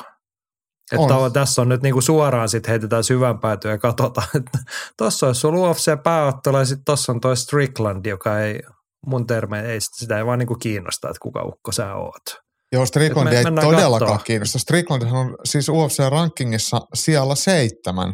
Että todella syvään päätyyn 19 sekunnin UFC-kokemuksella pääsee Abus Magomedov. niin, joo. Et jo, jotenkin tai erikoinen, siis, mä sanoin ihan suoraan, että mä, niinku, mä en välttämättä uskalla kurkata, miten UFC promoo tätä matsia ollenkaan tai varsinkaan en halua kyllä kuulla, mitä Stricklandilla on sanottavaa, mutta noin niin kuin, että vai yrittääkö ne edes? Onko tämä vaan niin kuin, että niin, ai niin, meillä oli hitta ensi loppuun, se ESPN, mm. pakko tehdä sinne jotain. Mutta hei, pistetään toi. Strickland Makomedov, niiden piti otella siellä jossain prelimeitten miinus kolme sijoitusottelussa. Mm. Mutta siitä saadaan varmaan tuonne. Stricklandin lähtee aina. No, Strickland lähtee mennessä. aina, joo. niin. No soittanut, että hei Sean, et sä ehtisi tulemaan. No ei, kun mä oon täällä jo. Niin, niin mulla on jo hanskat kädessä. Silloin joku asuntovaunu siellä Apexin pihalle. Tuota, antaa tulla vaan, ketä vastaan. Let's go. Tota, Joo.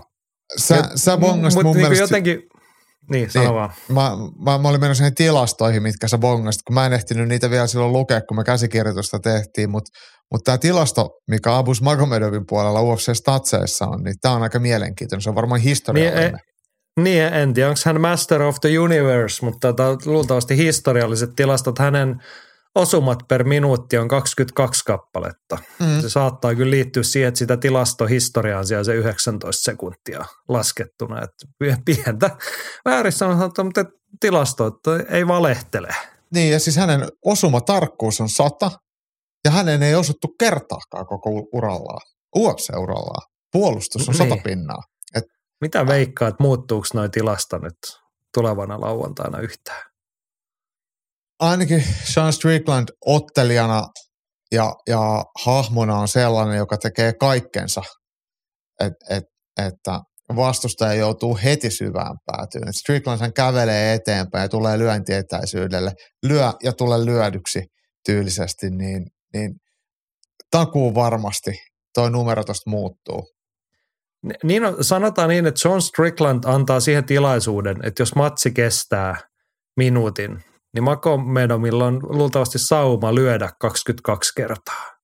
Ja mm. jos hän osuu ne 22 kertaa, niin tilasto ei välttämättä muutu, mutta sitten kun Sean Stricklandilla on pikkasen enemmän tuota syvyyttä tuossa tilastossa, olikohan niin, että hänellä on 18 UFC-matsia vai miten se oli, niin hänen osuttujen significant strike, eli merkittävien iskujen tahti, se on 5,76 minuutissa. Mm. Se on aika paljon se, ja sitten kun puhutaan keskisarjalaisesta ja Sean Stricklandkin, hän ei yleensä mitään tekniikkajabi ihan hirveä, noista viidestä ehkä yksi tai kaksi on sellainen. Sitten tulee vähän kovempaa moukkuu loput. Ja onhan siinä semmoinen riski, että se tilasto saattaa vähän muuttua toisen näköiseksi Saksan miehelläkin. Jep. No ihan varmasti muuttuukin. Ja ihan varmasti Abus Magomedov joutuu nyt sellaiseen tilanteeseen, missä vastustaja ei kunnioita häntä yhtään. Et, niin, et, eli sitä ei kiinnosta. Niin, niin. Et, et, niin. Et, no, mutta tässä on niin kuin siis, en mä tiedä, onko, tämä, onko epäsuhta oikea vai väärä sana, mutta on niin kuin jotenkin hämmentävää, että enkä mitenkään kiistä. Apus Magomedov on omalla tavallaan meritoitunut UFCn ulkopuolella. Hän on paikkansa siellä näyttänyt, se debyytti oli väkevä, vakuuttava. Sean Strickland ei ole, eihän, no semmoinen se ranking siellä seiskaan varmaan niin kuin ihan ok, niin kuin kohdallaan. Että eihän sen korkeammalle kuulu. Ei niin. Mutta ei nyt niin. on kuitenkin niin kuin aika kovaan paikkaan tuommoinen käytännön tulokas laitettu tuossa. Mm. Että olisi kiinnostavaa kuulla, mikä, mikä se ajatus tässä. Että katsotaanko nyt vaan, että niin kuin, no niin, Saksan mies, tuu tänne ja turha tässä on niin kuin tuhlata aikaa. Että nyt sä hoidat ton tai oot hoitamatta. Tälleen mä varmaan luulen. Sanottu, siellä on varmaan ollut... Stricklandil voi laittaa vaikka puskutraktori sinne ja se lähtee kyllä ottelemaan. Niin, niin, niin ja siis myös toisin, toiseen suuntaan silleen, että Stricklandia ei, ei nillitä, että toi ei ole rankattu ottele, että mä ottelen vaan itseni yläpuolella olevia vasta. Että Strickland ottelee, koska se on sen työ. Ja Suopse sanoo, että tässä olisi nyt tämmöinen kova silppuri, kenestä me luullaan, että on, on mahkui päästä johonkin ja se haluaa kovaa matsiin, niin otat sä sen. Strickland kyllä sanoi, että, niin. että, että hell yeah. Ja, joo, joo. ja, Mut sit ja tämä on varmaan siihen... ollut sitten tää, niin myös tämä Abus Magomedovin managerien tahto, että nopeasti vaan eteenpäin, että et, et turha tässä on mitään ihmetellä. Että otetaan kovimmat matsit heti, mitä saadaan. Joo, mutta sitten tullaan siihen, että miksi tämä on UFC-illan pääottelu. Että onko tämä ihan, onko tämä niinku nerokasta matchmakingia väliviikon pikkuiltaa vai mitä tämä on? Tämä on varmaan ollut semmoinen saatavilla oleva, toteutettavissa oleva täytepääottelu kortille, missä on jotain random matseja. Et kun katsoo niin. tätä, tätä muuten, tätä ottelukorttia, että ketä täällä on, niin täällä on ihan hyviä nimiä, mutta Pohjois-Amerikan markkinoille täysin merkityksettömiä nimiä. Et, et, sille tämä kuitenkin myydään. niin, niin tämä on nyt sitten Niin, niin, niin. se jenkki pitää olla sitten toinen osapuoli, jos ei se nyt sitten ole ku- kunnolla tunnettuja tyyppejä. Joo, mä mietin, että onko tämän illan niin kuin suurin merkitys siinä, että jos se lähetys kestää sen 5-6 tuntia, niin siinä saadaan muutama kymmentä kertaa kerrottua, että ensi viikolla on muuten Volkanovski Rodriguez. Joo, Fight Week, just näin. niin, että kattelkaa tässä odotellessa nyt, kun Sean tulee ja hankkii itselleen vähän lisää aivovammaa. Mutta, Mm, mutta joo, no nyt kun tässä puhutaan niin sille perversiltä oon ihan pikkasen mä että mitenköhän tätä on niin promotoitu, mutta sitten siinä on just se liian iso riski, että joutuisi kuuntelemaan, mitä Sean Stricklandilla sanottavaa, niin taidan passata. joo, ei kannata, ei kannata. Et kiinni, siis, äh, mun mielestä toisi, mitä sä niin tähän asennoidut tälleen vähän kyseenalaistaen tämän ottelun arvoa, eikä niinkään ottelun sisältöä, niin on ihan ok. Tämä on nyt, UFC tarjoaa tätä, että niillä on 45 tapahtumaa pyöreästi per vuosi. Tämä on hiljainen viikko ennen isoa iltaa. Tämä on sitä peruskauraa. Tässä ei ole mitään tarinaa myytäväksi. Mutta tässä on irrallisia hyviä ottelijoita itse asiassa tosi monta hyvää otteluparia, mitkä on täysin mahdottomia markkinoida Pohjois-Amerikan yleisölle. Tämä on nyt vaan niinku tämä tilanne, että nämä, nämä on vaan roiskastu tähän ja näille tyypeille matsit ja niistä tulee highlightteja sitten ma- ehkä, ehkä markkinointimateriaali tuleviksi vuosiksi, mutta, mutta odotellaan sitä Fight Weekia tyylisesti. Niin. Et ehkä niinku kiinnostavinta tässä on se, että miten pitkälle tämä kehitys saadaan vietyä, kun se aina tasaisin väliä ja joku nostaa ja siellä yleensä vähän murisee, että, niin, että kun ennen oli sitä, että tämä nyt on joka viikko jotain mm. ja tällaista ja muuta. Ja sitten se niinku, business kasvaa ja hinnat nousee ja tuota menee kaupaksi, että meneekö tämä aina vaan läpi. Se, se on se niinku, mua kiinnostaa niinku melkein enemmän kuin se on Strickland ja Abus Magomedovin matsi, jonka ajan kyllä katsoa ja sitten kun se hetki koittaa, niin varmasti ihan voi olla, että olen matsin jälkeen oikein tyytyväinen, että kiva kun tällainen järjestettiin, mutta et, Mm. on tässä tämmöisiä vääjäämättömiä kysymysmerkkejä. Joo, Joo. mutta mut, mut, näitä voi ajatella tämä niinku markkinatilannetta niinku monellakin tavalla, että tietyllä tavalla UFChän tekee tämmöistä niinku ennakoivaa kilpailulypsä tai niinku estämistä sillä, että kun ne työntää joka viikolle jotain, niin kenenkään muun ei kannata tehdä mitään tai kukaan muu ei saa sitä palstatilaa.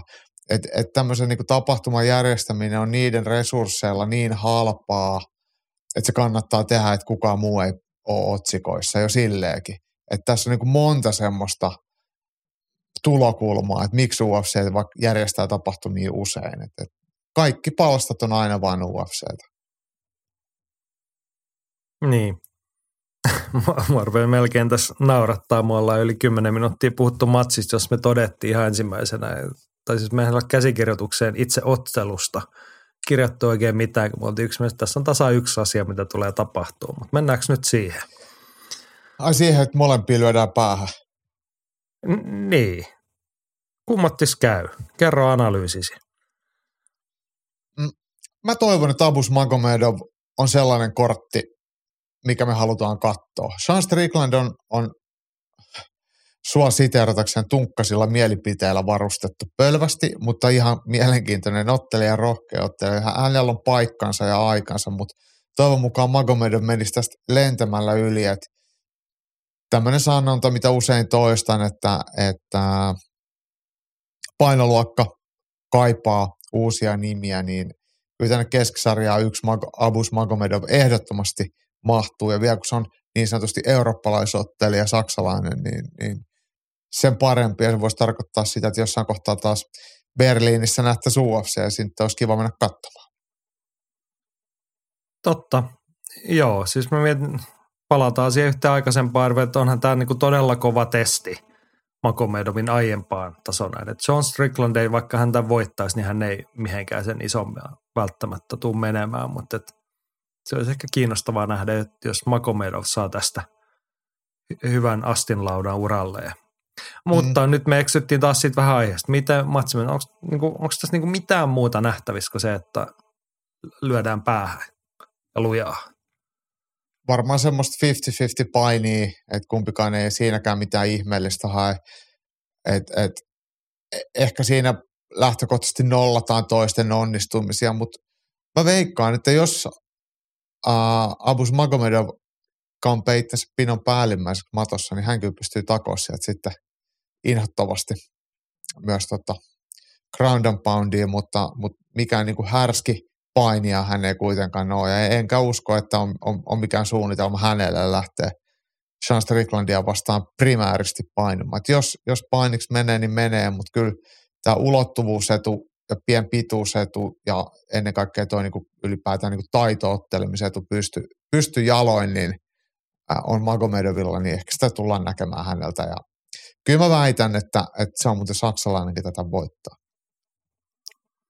Niin, siis me ollaan tässä nyt, jos se nyt ihan väksyvänsä, mutta hiukan kyseenalaisten puhuttu Sean Stricklandin otteluälykkyydestä ja persoonasta ja muuten, mutta tota, hänhän otti siis viimeksi Nassordin Imamovia vastaan hyvän voiton. Kyllä, kyllä. Siinäkin tota, no, viisäräinen matsi, niin hän on siinä lyönyt 182 osumaa. Mm. Yhden kaadon ottanut. Kyllähän kerran matsis keskimäärin tuommoisen kaadon ottaa. Kyllä hän ei ole ihan huono painima. Hän on semmoinen aika väkivahva jässikkä, jos hän iholle pääsee. Joo. Riittäisikö se otteluäly tai niinku ajatus sillä se, että no pitäisikö vähän koittaa? Musta tuntuu, että se Strickland vaan tekee silleen, että hän ottaa sen, mitä saa. Tai, tai silleen, että, että, mitä tap, että, että, että siellä ei ole semmoista niinku vaihtuvaa punaista lankaa. Että hän enemmänkin astuu siihen tilanteeseen ja antaa asioiden tapahtua. Et, et, et se ei ole semmoinen hirveän, miten voisi sanoa, kronologinen, että pari askelta eteenpäin väistöä ja sitten jalkoihin tai jotain, vaan mennään siihen ja sitten vähän lyödään ja vähän mittaillaan ja katsotaan ja reagoidaan siihen, mitä tapahtuu. Joo. No, keksin tässä juuri yhden näkökulman. No, ollaan puhuttu tuosta asetelmasta, että aika nopeasti laitan, niin sehän korostuu – kun katsoo sitten vielä Stricklandin statseja lä- lähemmin, niin hänen viisi viimeistä matsiaan, niistä neljä ollut pääotteluita.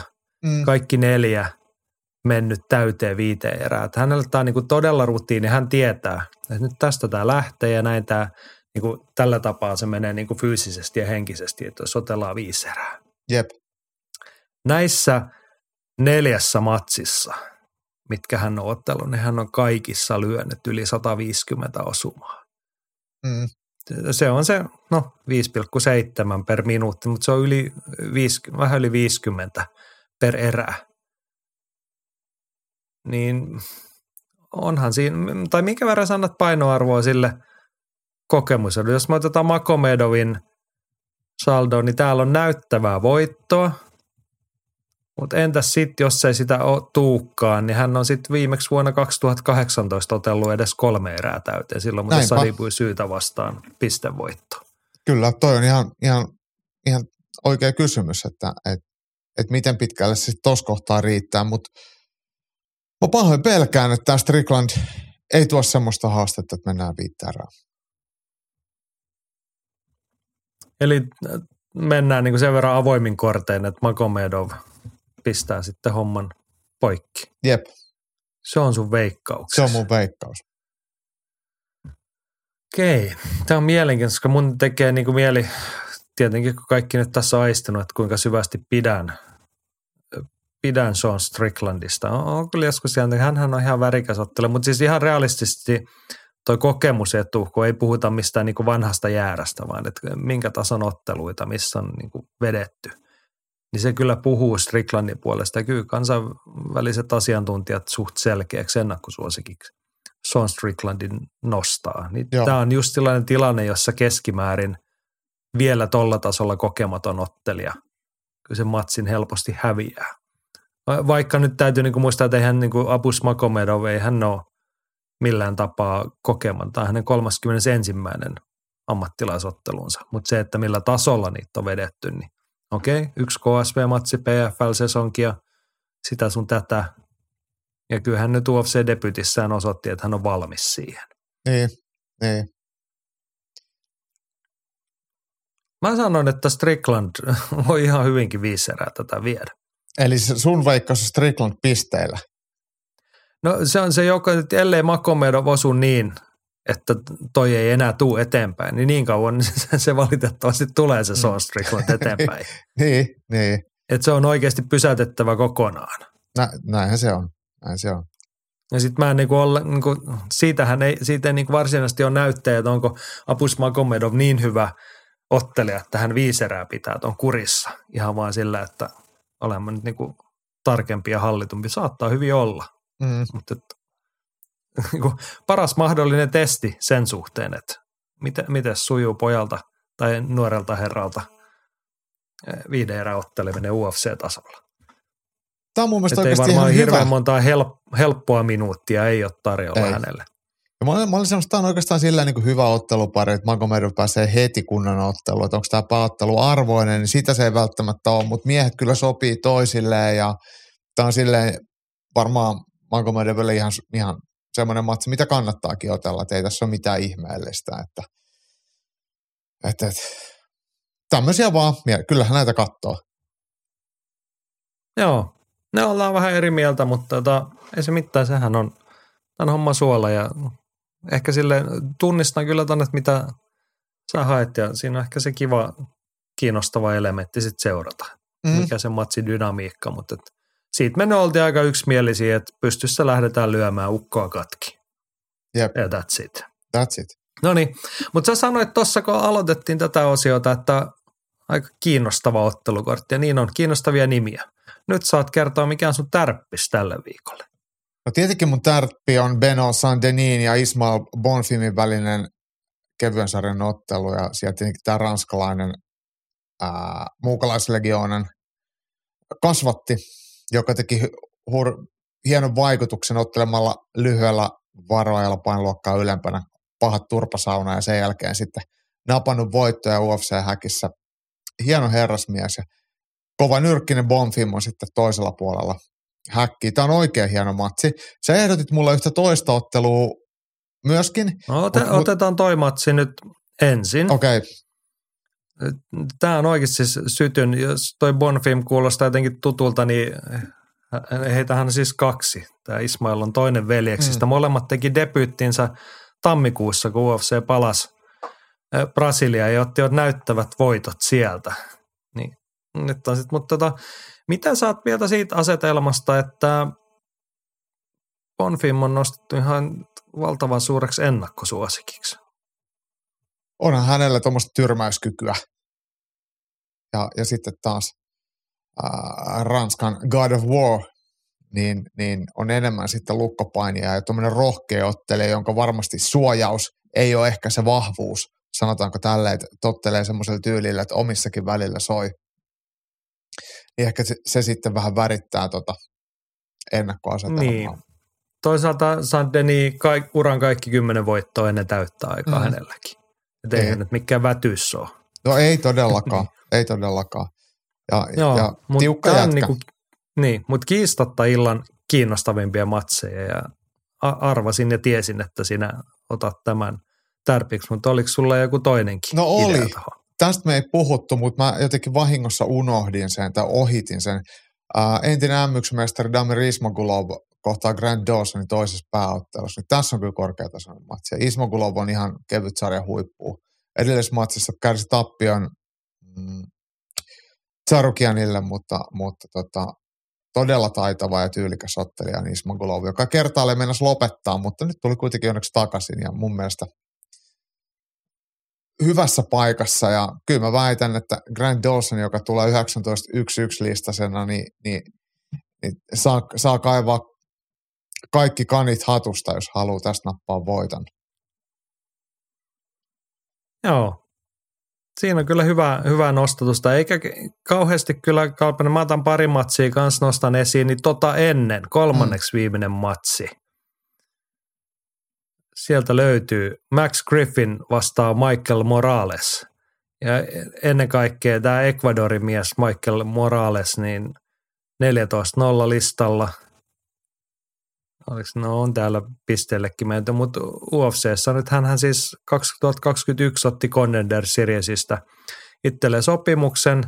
Viime vuonna kaksi UFC-matsia, kaksi tyrmäysvoittoa. Mm. Trevin Childsista ja Adam Fugitista, niin No kun sanoit, että on, on pisteellekin menneitä matseja, niin onhan niitä kokonaiset kaksi. Ja ennen täyttä aikaa voittoja 12, niin kyllähän se kelpaa. Tämä on kyllä todella aggressiivinen tämä Morales.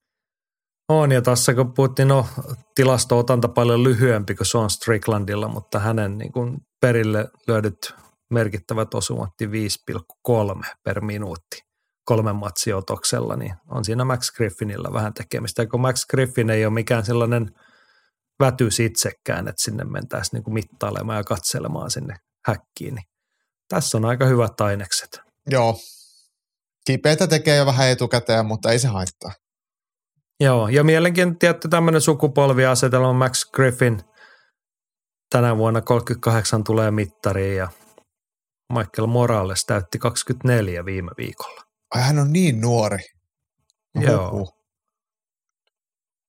Vähän kypsemmän näköinen on kuvissa mutta, ja, ja videolla, no, mutta... Mutta suuresti kiinnostaa. Mutta sitten on matsi, jota emme voi odottaa tämän illan avaa. Ruotsin georgialainen Guram Kutadelatse, jonka piti tuossa jo muutama viikko sitten otella. Nyt muista mitä siinä, oliko hänellä joku sairastuminen Joo. vai painoveto-ongelma? Ei siis Mikä sairastuminen, joku, joku, oliko se saanut jonkun vitsi ihopöpön tai jonkun tämmöisen? Joo. Niinpä se onkin. Kutotelatsella on ollut paljon vastoinkäymisiä. Puhuttiin jo silloin, että sehän tuli meidän podcastin taltioinnin jälkeen viime tingassa se peruutus, mutta et, et vihdoinkin pääsee ottelemaan. No ei päässyt, mutta jos mä nyt päästäisiin maaliin asti, vastassa 25-vuotias prassilupaus Elves Brenner Oliveira. Yhden UFC-matsin ja yhden voiton kokemuksella voitti Tsupara Tukukovin hajaadituomiolla tuossa helmikuussa. Prassi lähtee ennakkosuosikkina. Onko tämä nyt, pelaako se nyt enempi sitä, että kutatellaan, että se on ollut vähän kirjoittamaton kortti ja sivussa ja sitä ja tätä? No just, just sitä se varmasti merkkaa. Kutatellaan, että se on kyllä tosi hyvä ottelija. Että, et kiva nähdä hänet tietenkin ottelemassa ennen kaikkea. Et, et, et, et jos ajattelee, että 2020 kun on debytoinut, niin sitten sit yksi, yksi matsi sen jälkeen UFCssä. Siitäkin on jo vuosi aikaa. Niin. Niin, niin. Nyt niitä matseja pitäisi saada. Mutta itse varmistin tuosta kutatella sen edellisen ottelun, ottelun peruuntumisen, niin se oli viisumiongelmat. Ei tullut viisumia ajoissaan. Ja, ja tota, nyt, nyt kaikki on, on kondiksessa ja, ja tota, Jenkeissä ollaan. Ja se, en tiedä mikä siinä oli ollut haasteena, mutta, mutta jotain kuitenkin. Joo, mutta tämä tosiaan avaa tuon Apexin UFC-illan. Kuram Gutatelatse, Elves Brenner. Vielä yksi matsi, josta on kysymys tullut Espoon kovilta kadulta Pahtopulla Samuli huomaatte, että Kevin Lee palaa UFC ja tekee debyttinsä välisarjassa, mikä on innostus asteikolle yhdestä kymmeneen. Ilmeisesti Eagle FC ei osoittautunut varmaksi työnantajaksi. Edellinen Jenkki-tapahtuma maaliskuussa 2022, sattumaako, ja sen jälkeen kolme tapahtumaa Kasakstanissa ja yksi Kirgiisiassa. Tämän vuoden ensimmäinen tapahtuma heinäkuussa Dagestanissa. Henkka vastaa kysymykseen, että innostus on itsellä 11, Li hakee vyön pois kuljeksimosta puolentoista vuoden aikana. Mä oon alkanut epäillä, Henkka on ihan selkeästi, hän on luultavasti lahjakas ATKssa ja hän on koodannut jonkun se algoritmi, millä se niin kuin, hän on painaa syöttää sinne, että Kevin Lee, että sitten sieltä tulee ennustus. Mm. Koska en mä tiedä, mistä nämä tulee aina nämä ennustukset, että se ja se voittaa sitä tätä hirveä luottoa Mut, Ka- si- kaikkea, mutta tota, pakko ihailla tätä, että niin luottoa löytyy, mutta sä oot varmaan, mä veikkaan ysi, kun Kevin Lee tekee paluun. Mitä, kuin innostunut olet? Kevin Lee hän ei tee siis paluuta, tai siis debyyttiä välisarjasta. Kyllä hän otteli jo Daniel Rodriguezin vastaan viimeisessä UFC-ottelussaan tuossa painoluokassa. Ja sitten otti 165 paunasissa se League Lapsias Diego Sanchezia vastaan. Jos Diego Sanchezia vastaan ottaa tuon hajuttoman ja mauttoman pistevoiton, niin ei, ei, ei lupaa hyvää Kevin Leelle. Et Kevin Lee on kyllä jotenkin semmoinen niin hukattu lahjakkuus. Että fyysisesti aivan, aivan mieletön, räjähtävä, mutta jotenkin ei vaan sitten sit kun tulee tiukkaan, niin sitten se aina menee munille. Että, ja kaikki kortit on käännetty, että et, et eri saleilla käyty ja erilaisia eri painoluokkia ja lähestymistä. Ja käytiin Eagle FCssäkin ja, ja ei sieltä, sieltä tosiaan tullut mitään, mutta nyt on vielä otettu yksi, yksi lisuke, käsittääkseni myös Kevin Lee on kääntynyt myös islamin uskoon ja niin kuin Heikki Kajalainen tuolla varmaan jossain kohtaa sitten kommentoisi, kun sanot kääntynyt, niin islamin uskonhan palataan, niinhän se vissiin sanontana menee. Tämän, tämän muistan Heseltä kuulleeni. Eli eh, ehkä sillä on nyt sitten haettu semmoista kaukasuksen voimaa Kevin Leelle, mutta se on, se on paha, kun sieltä tulee vastaan samanlainen kaveri, niin, niin odotukset ei ole hirveän kovat. Joo, paitsi että ei ole kaukasuksen mies. Rinat Fakhredinohan on moskovalainen. Mm. Gladiator lempinimellä 21-2 listalla ilmeisesti painitaustainen ukko. Joo. Viime vuonna UFC-debytti ja kaksi matsia, kaksi voittoa. Mm. Ei tämä ihan menestysreseptiltä kuulosta Kevin Leelle, mutta paljonko se oli se sun innostuksessa? Mä en jotenkaan tuosta Kevin, Kevin tykkää niinku yhtään.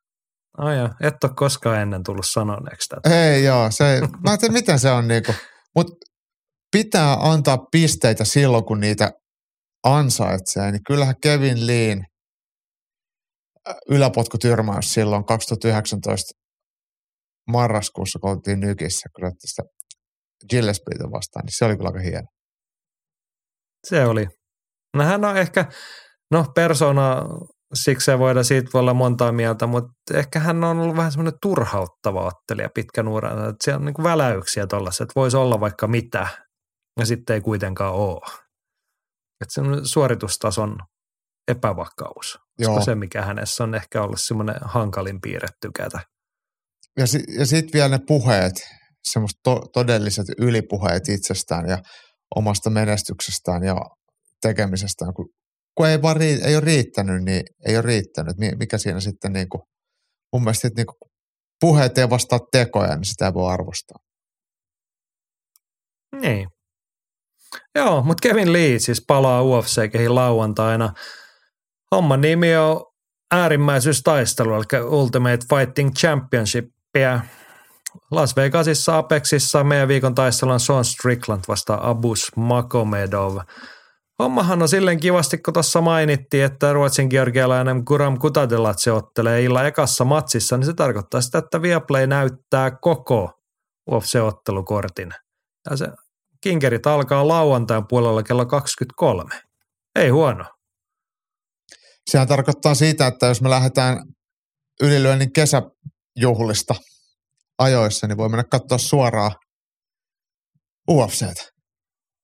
Kyllä.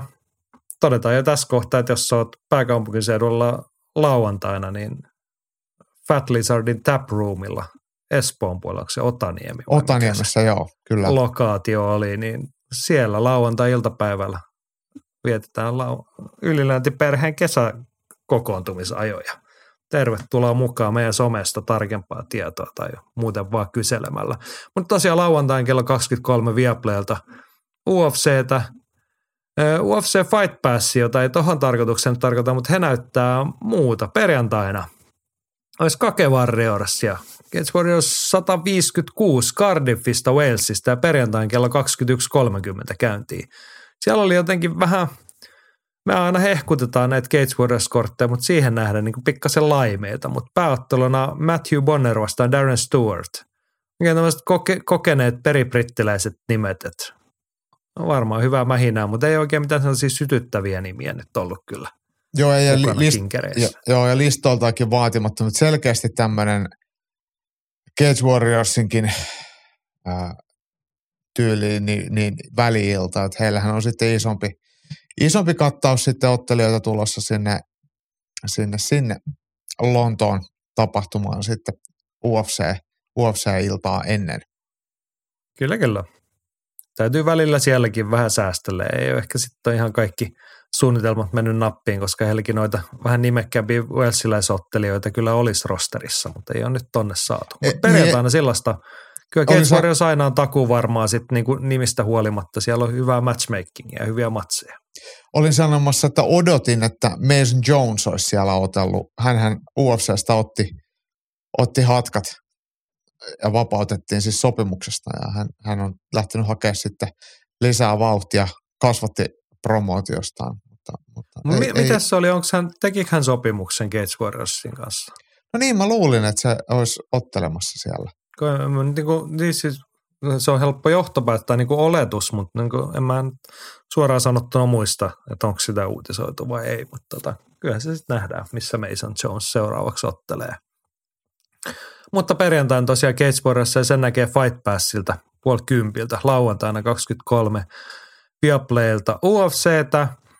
Sitten vielä Henkalta nyrkkeilyn nostoa. Rapakon takana Ohiossa kehän nousee isoja miehiä sekä nukutusvoimaa. Raskansarjan suurlupaus 23-vuotias Jared Anderson kipua kehään ja kohtaa tähän asti uransa kovimman testin, kun vastaan saapuu entinen maailmanmestari Charles Martin.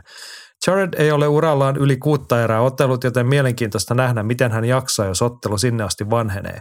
Martin voi hyvänä päivänä olla hyvä testi ja on myös vasuri. Epäilen silti, että tunnustelevan alun jälkeen nuorempi Jared iskee Martinin unille ja ottaa askeleen kohti top 10.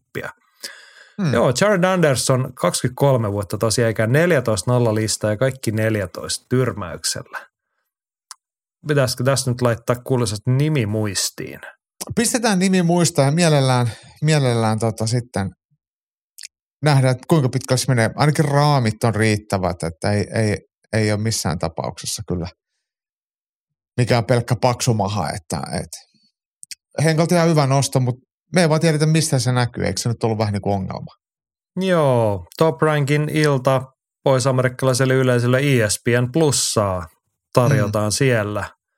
Varmaan, no jos joku haluaa kikkailla itsensä siellä ja on ESPN Plusan asiakas, niin varmaan sieltä näkyy, mutta en ainakaan tämmöistä niin eurooppalaista vaihtoehtoa äkkiseltään osunut silmiin, mistä tänne näkyisi. Ihan kiinni. Kyllähän tämmöiset, no Charles Martinista ei nyt voi tuoreena nimenä, hän on isoissakin kehissä ollut, mutta Jared Anderson kyllä kiinnostaisi. Tota, toisena pääotteluna Arslanbek Mahmudov, Rafael Akpejori, 16-0 ja 15-0. Hmm tonne ihan hyvää mähinää ja paukkua saatu ESPN iltaan kyllä kasattua. Kyllä tämmöisen voisi ihan hyvin katsoa. Joo, kertokaa, jos joku keksii, mistä tämä.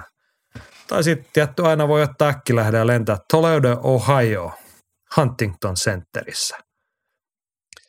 Omat tämä, Stetsonit mukaan, jos sinne lähdette. Joo, siis tämä Arslanbek, mä oon katsonut tämän, tämän, tota, näitä tämän highlightteja, että hänkin – Kanadassa harjoittelee ja on näitä venäläisiä, ilmeisesti voisi kuvitella, että se on Tsetseeni tai Dagestani, niin, niin, niin siellä samalla salillahan on vaikka ja kuinka tota, saman seudun kaukasuksen kundeja reenaamassa. Ja on kyllä hurja ja kovalyöntinen ää, punapää. Joo, no ottakaa seurantaa, mutta hyvä nosto Henkalta. Itseltä olisi mennyt Jared Anderson ohi tässä kohtaa, mutta tota, otetaan seurantaa. Andy toteaa vielä, että Ra- Rahadamnern Vultures, miten tuo lausutaan toi? Ratsdamnern. Tai miten, miten taimalaiset sen sanoo, se on niin hirveän vaikeaa se No niin, Ratchadamner Vulturesin ottelut alkavat näkyä Dazonilta. Ensimmäinen tapahtuma on tänä lauantaina. Iltapäivällä otteluita pitäisi tulla viikoittain. Sä pongasit ton saman, semmoista siis iltapäivälläkö jo? Joo, joo. Tai joo, varmasti nä- jo Aasiassa eri aikaa eletään. Niin. Joo, siellä on vähän meitä edellä. Ja kyllä ne alkaa, Taimassa monesti matsit alkaa kohtua aikaa, sitten ei niitä tarvitse yö, yömyöhään katsoa. Ja Andy mullekin tuosta vinkkas, oliko toissa viikolla. Tosi hienoa.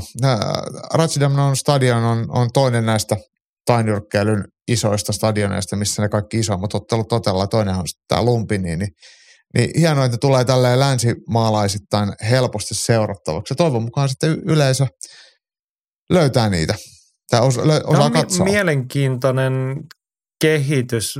Tuntuuko musta vaan Malcolm, että onko nämä hiukan, aiemmin mun mielikuva olisi, että tämä niinku tainyrkkelyskene siellä niinku, siellä oli niinku aitopäitä niinku hip-hop-skeneessä, niinku vaalittiin sitä hiukan sisäänpäin kääntyen, että me tehdään tätä juttua, mutta onko se vähän kääntynyt niinku – ulospäin maailmaa, että tämmöistä, että, niin kuin, että no voidaan me myydä teille TV-oikeudet, jos te haluatte tyyppisiä asioita.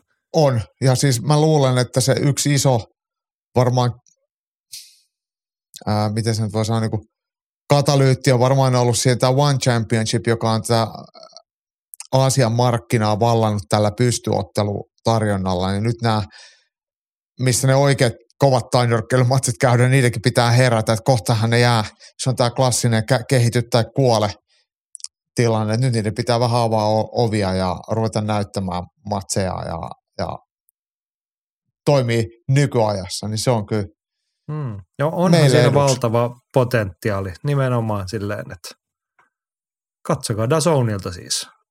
Roger Damnern World Series. En yhtään tiedä ketä ottele, mutta varmaan tämä on tosi hyviä taimaalaisia. Niin, niin, just näin.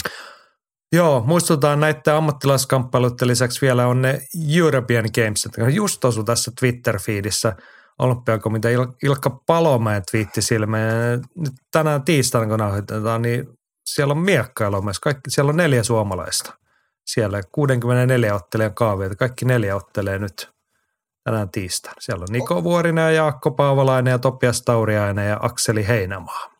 Onnea ja menestystä, mutta tota, kannattaa seurata somekanavia. Jos joku Euroopan Gamesissa menestyy, niin varmaan siitä perästä kuuluu sitten vähintään. En yhtään tiedä näkeekö tämmöisiä kamppailuja jostain.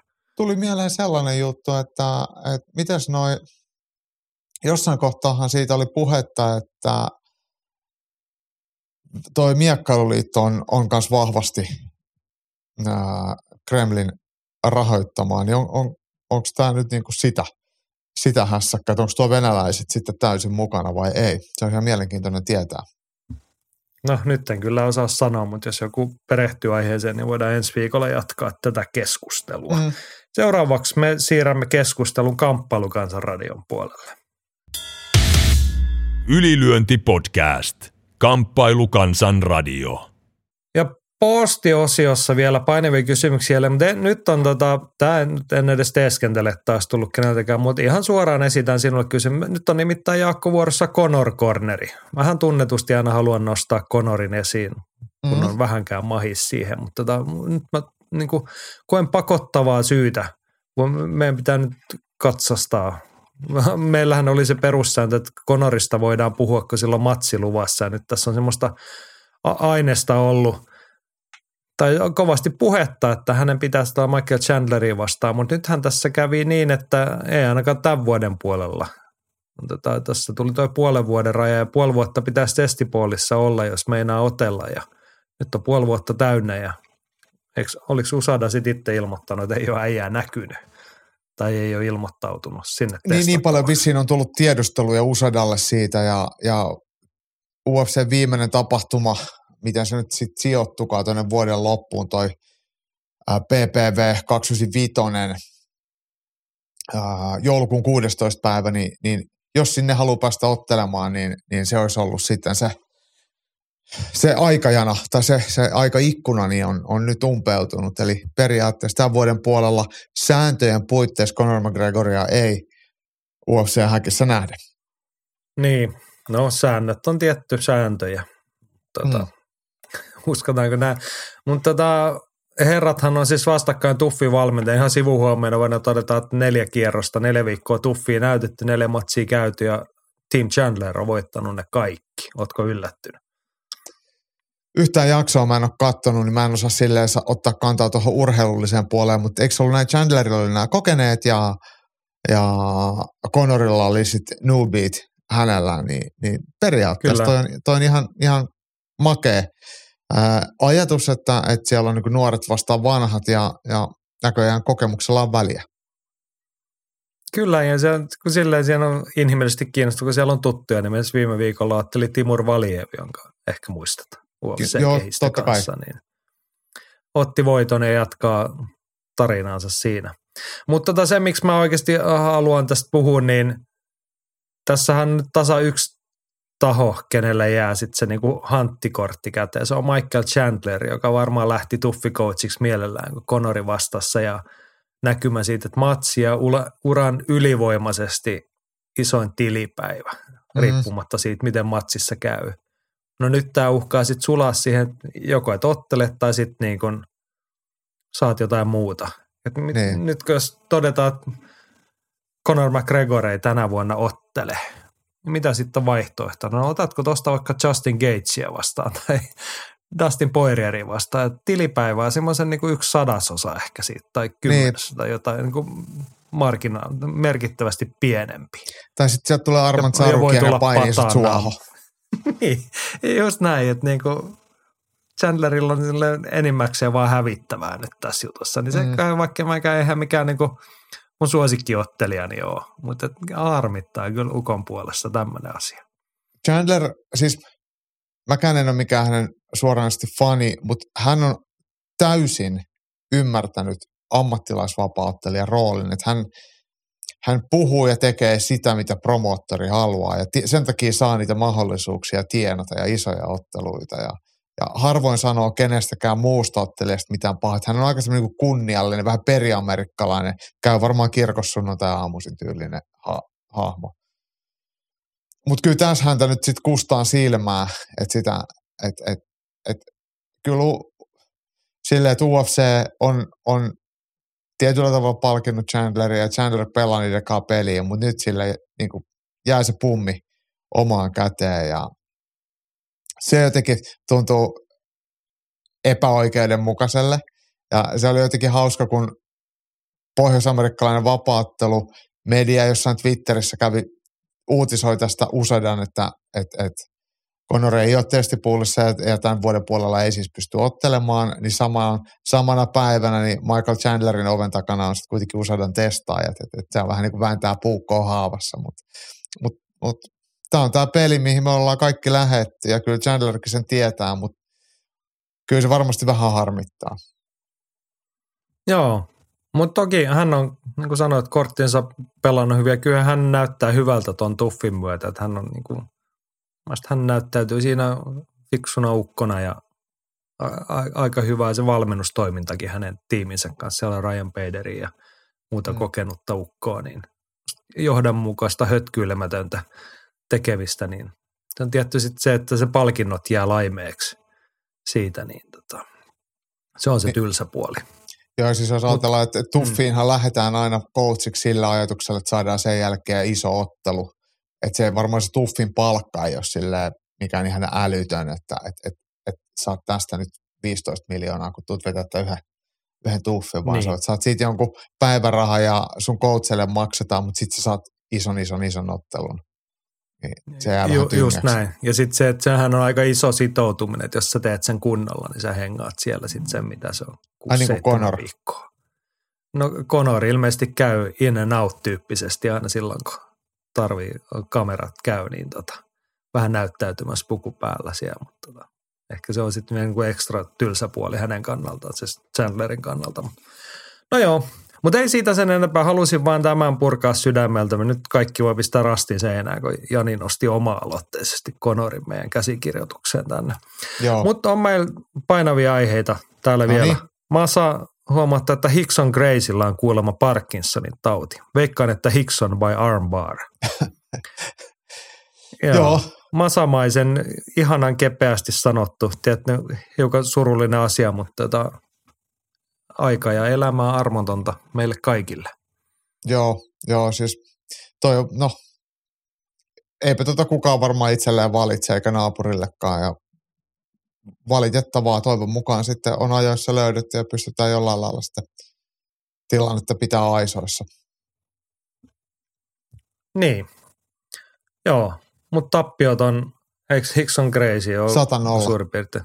Niin vähintään, vaikka se 400 jotain semmoista. Jotain sellaista, tota, Saa nähdä, mutta jokaiselle se tappio tulee joskus. Voi olla, että se on nyt tämä elämän taistelu sitten, mikä Jep. voiton vie, mutta tota, voimia sinne. Varmaan Kreisin perheessäkin ollaan kuitenkin kuulolla. Mm, sitten, oh, joo. Mä, mä oon tota, todella innossani. Meillä on aika maukkaita top kolme listaa pitkästä aikaa. Mä aina toivon, että joka viikko tulisi jotain tämmöisiä, mitä mä en ole osannut – ajatella ja itse niin osannut kasata. Nämä on aina mun, mulle kohokohta tässä kässärissä. Ja nyt tulee Olli Riikoselta pitkä, pitkähkö otsikko Top kolme lista menestyneistä ulkomaisista ottelijoista, joissa on suomalaiselle matchmakerille käynyt arviointiverhe, kun on kutsuttu Suomeen ja tuloksena on ollut ylijuoksu kohti kirkkaampia parasvaloja suomalaisen ottelijan kustannuksella. Ymmärsitkö, mistä me? Ymmärsin hyvin. Joo, ja vielä paremmin ymmärrätte kaikki, kun luen tämän lista. Siellä kolme. Mairbek Taisumov kävi vuonna 2009 Suomessa kahdesti, jolloin uhriksi päätyivät Jarkko Latomäki ja Markus Niskanen. Myös Niko Puhakka sai kokea Taisumovin kovat alapotkut vuonna 2013 käydessään Venäjällä M1-häkissä. Mä muistan erityisen hyvin ton Nikon M1-matsin. Taisumov oli silloin varmaan aika lähellä sitten jo UFC-sopimusta. ja hän niin oli, oli. M1 kärkinimi ja se oli todella raju esitys häneltä sieltä. Niin kuin, on varmaan ollut niin kuin Nikolla kintut kipeät kyllä sen matsin jälkeen. Tai- Taisi olla, joo. Joo. Kakkosena jo tänään pitkästi mainittu Ilja Toppuria. Toppuri otti uransa viidennen ottelun Cage 4 kolmosessa, jolloin uhriksi joutui silloin 8-1 listalla otteleva Mika Hämäläinen. Matsi päättyi giljotiinilla ensimmäisessä erässä. No tämä me ollaan moneen kertaan puhuttu, mutta se oli tosiaan, no virhearvio tai ei, mutta mekin silloin ennen matsia Mikaa pidettiin ennakkosuosikkina, että no nyt saa Hämäläinen kivan tämmöisen varmaan vähän painivan vastustaja itselleen. Ei ollut mitään palaa sitten siinä Joo. Siinä tanssissa. Joo, ja sitten on tällainen, jos joku tätä nyt miettii, niin tai niin kuin mun silmin itsestään selvä ykkössiä, Alexander Gustafsson. Tuo Mauler kävi ottamassa vuonna 2007 ensimmäisen ammattilaisottelunsa Suomessa, jolloin pöllytti Saku Heikkolan toisessa erässä RNCllä. Uhriksi joutui samana vuonna myös Mikael Heidari, jolloin matsi kesti 50 sekuntia, tulos oli TKO ekassa erässä. Joo, ensimmäinen oli Lahessa ja tämä toinen matsi Heidaria vastaan oli sitten Finfightissa Just näin. Turussa. Siis muutamia vuosia sitten Heidarin tapasin. En, en niin kuin, muistanut koko tapausta, mutta hän, hän itse tästä, tästä kertoi. Ja jos en nyt ihan väärin muista, niin olisiko Heidari opiskellut Saksassa lääkäriksi. Että ihan, ihan tota, elämässä sitten. Joo, ja ymmärtääkseni asuu siellä. Niin, Jossain kohtaa oli sillä tavalla tekemisissä, hän oli siellä, järjestikö hän siellä sitten niinku pienempiä ADC-kisoja tai jotain semmoista. Eikö Joo. hän oli tekemisissä jonkun saksalaisen promotion kanssa, millä jotain suomalaisiakin sinne järkättiin. Okei. Tota, hemmetin asiallinen jätkä. silloin. Joo. Mutta tota, tuohon listaan me koitettiin oikein miettiä, että olisiko meillä jotain äh, vastalausta tai lisättävää tuohon listaan. Mutta Latomäestä tuli mieleen vaan se puolalainen Piotr Halman, joka tuotiin Suomen Latomäen jäähyväisotteluun Seinäjoelle vastaan ja pisti kyllä Jarko ihan nippuun silloin ja lähti siitä sitten UFC-kehiin Mm. kärytäkseen noin tuhannesta steroidista sitten myöhemmin, mutta tota, siinä oli myös väkevä tapaus. Mutta tuossa on kyllä kolme tuollaista UFC-seuraajalle kohtuullisen tuttua nimeä nyt. Hyviä ottelijoitahan Suomessa on käynyt paljon, mutta, mutta ne ei välttämättä ole sitten tehnyt uraa, uraa sitten vält, niin UFCssä. Että Niin, Et, et muutamia Mä- sellaisia näitä äh, venäläislähtöisiä, Aleksander Slemenko, hän ei tainnut koskaan suomalaisia vastaan otella. Se, sit, a, a, Koreshkov, myös Bellator-tähti, otteli, otteli kertaalleen suorassa ja Suomessa ää, sitä Luciolin Haaresin va, valmentajaa vastaan ja pisti karusti unille ja Vitsi, kun nyt katso se yhden niskatukan nimi, ketä otti Rexiikin vastaan, semmoinen jostain tuolta vähän, vähän aroilta tulleen näköinen kaveri, joka oli ihan saakelin taitava.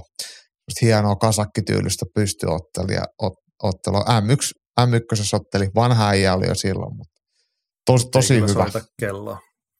Mutta joo, siis hienoa. Mä mietin siis toi niin tylysti sanottiin, että niin virhearvio sattunut suomalaiselle matchmakerille, mutta joo, eh, ehkä näin. Aika vaikea on ollut varmaan arvioida nollalistasta Alexander Gustafssonia, että mitä sieltä tulee. Ja kun, sit, kun Saku Heikkolakin taisi olla siinä kohtaa suurin piirtein nollalistainen Mm. nuori herrasmies. Et se on varmaan ollut ihan realistista matchmakingia. Ruotsista on tullut, Ruotsissa ei ole saanut vapaattelu järjestää, ne on tarjonnut, että tulisi nyt tämmöinen nuori jätkä. Se on nyrkkeily joskus. niin tota, ei siinä nyt ehkä ollut näkyvissä, että täältä tulee tuleva UFC-mestaruustaso-ottelija. Jep. Mutta no, noi on tietty sitten niinku erikoisempia tämmöiset toppurien tapaset ukkelit, kun tulee tänne neljän viiden matsin kokemuksella jostain Espanjan kioskista ilman niinku mitään merkittävää näyttöä. Ja sitten meidän silmistä tietty hämäläisen Mika, vaikka on antanut jo hyvät näytöt Keitsissä ja kaiken näköistä tyylikästä voittoa ottanut. Sitten vaan niinku käyrät läht, ollut eri suuntaan just siinä kohtaa. Mä nyt varmistin sen, etin sen kaverin, kenestä mä puhuin. Tämä Bener Galiev, joka on, on, on, on siis Rexiin vastaan, Rexin vika ammattilaisottelu, niin ä, Bener Galiev on vuonna 75 syntynyt aikuinen herrasmies ja viimeinen ottelu huhtikuulta 2023, jossa ACAssa otellut ja ottanut voiton. Okei, nuoria lupaava siis. Nuoria lupaava. Joo. Ja pulis. Mutta se oli hauska. Hei, lisää tämmöisiä top kolmosia. Mistä vaan kamppailuaiheessa tai kamppailun tiimoilta tai jotain muuta. Uutisaihetta vielä riittää tännekin. Andy nostaa tuon tuoreen potkunyrkki nostaa, että Uku Jurjendal ottelee elokuussa Glory 87 tapahtumassa neljän miehen turnauksessa. Turnauksen voittajalle on luvassa paikka loppuvuonna järjestettävään puolen miljoonan euron megaturnaukseen. Joo, Hmm. huomasin kans ton tiedotteen, luin, ei soittanut hirveästi kelloin ne muiden ukkojen nimet, paitsi että Uku Jyrjendal, Viron jätti, niin hän oli ihan poika siinä sarjassa, kun hänellä oli jotain 15 paikkeilla näitä matseja. Siellä oli sitten oli joku ukko, jonka nimeä en nyt tullut kirjoittaneeksi ylös, mutta oliko hänellä 80 matsia 59 tyrmäysvoittoa, niin siinä on vähän tekemistä sitten siinä neljän miehen turnauksessa, mutta näin se tietty pitääkin olla, että jos on paikka sinne megaturnaukseen loppuvuodelle tarjolla. Mutta kiva, kun virolainen on päässyt niinku tolleen hyvälle alulle klooriurallaan.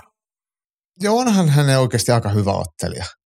Et, et, et, turha, tur, tai siis ihan oikeassa paikassa.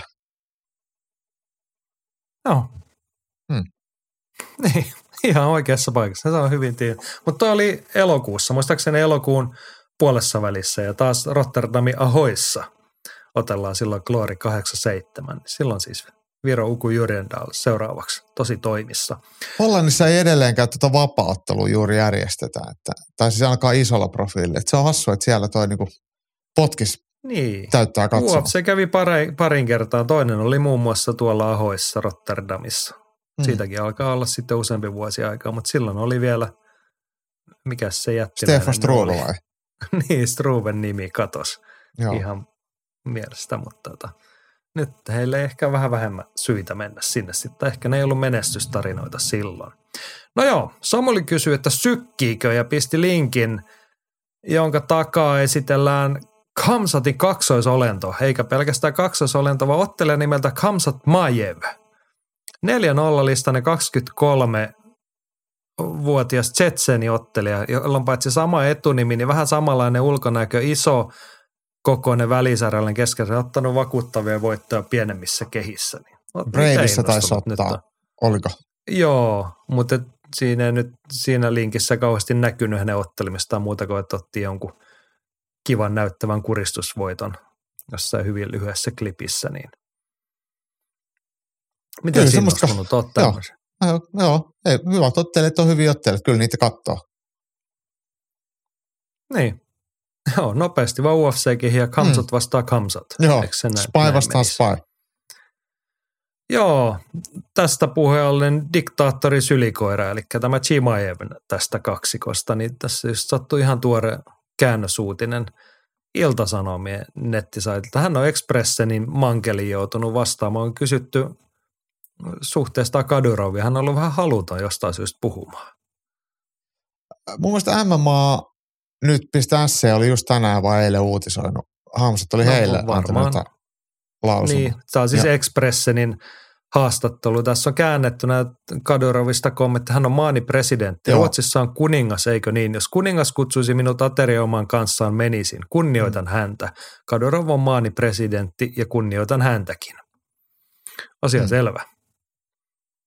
Niin, Joo, kyllä mäkin lähtisin Salen kanssa syömään, jos Sale soittaa tuosta. Salehan soittaa mulle, mutta mulla on aina just silloin jotain menoa vitsi, että et, et, monta kertaa joutunut peruun. Mutta mut kyllä mä vielä joku päivä Mä oon vähän odotellut kutsumaan kuitenkin Sa- Salen pojan vanha armeijakaveri, niin tota, Okei, okei. jossain nyt on jäänyt mun kutsut viipymään, mutta tota, en ole ihan varma menisinkö, jos Kadurov soittaisi, mutta tota, kai sitäkin pitäisi harkita.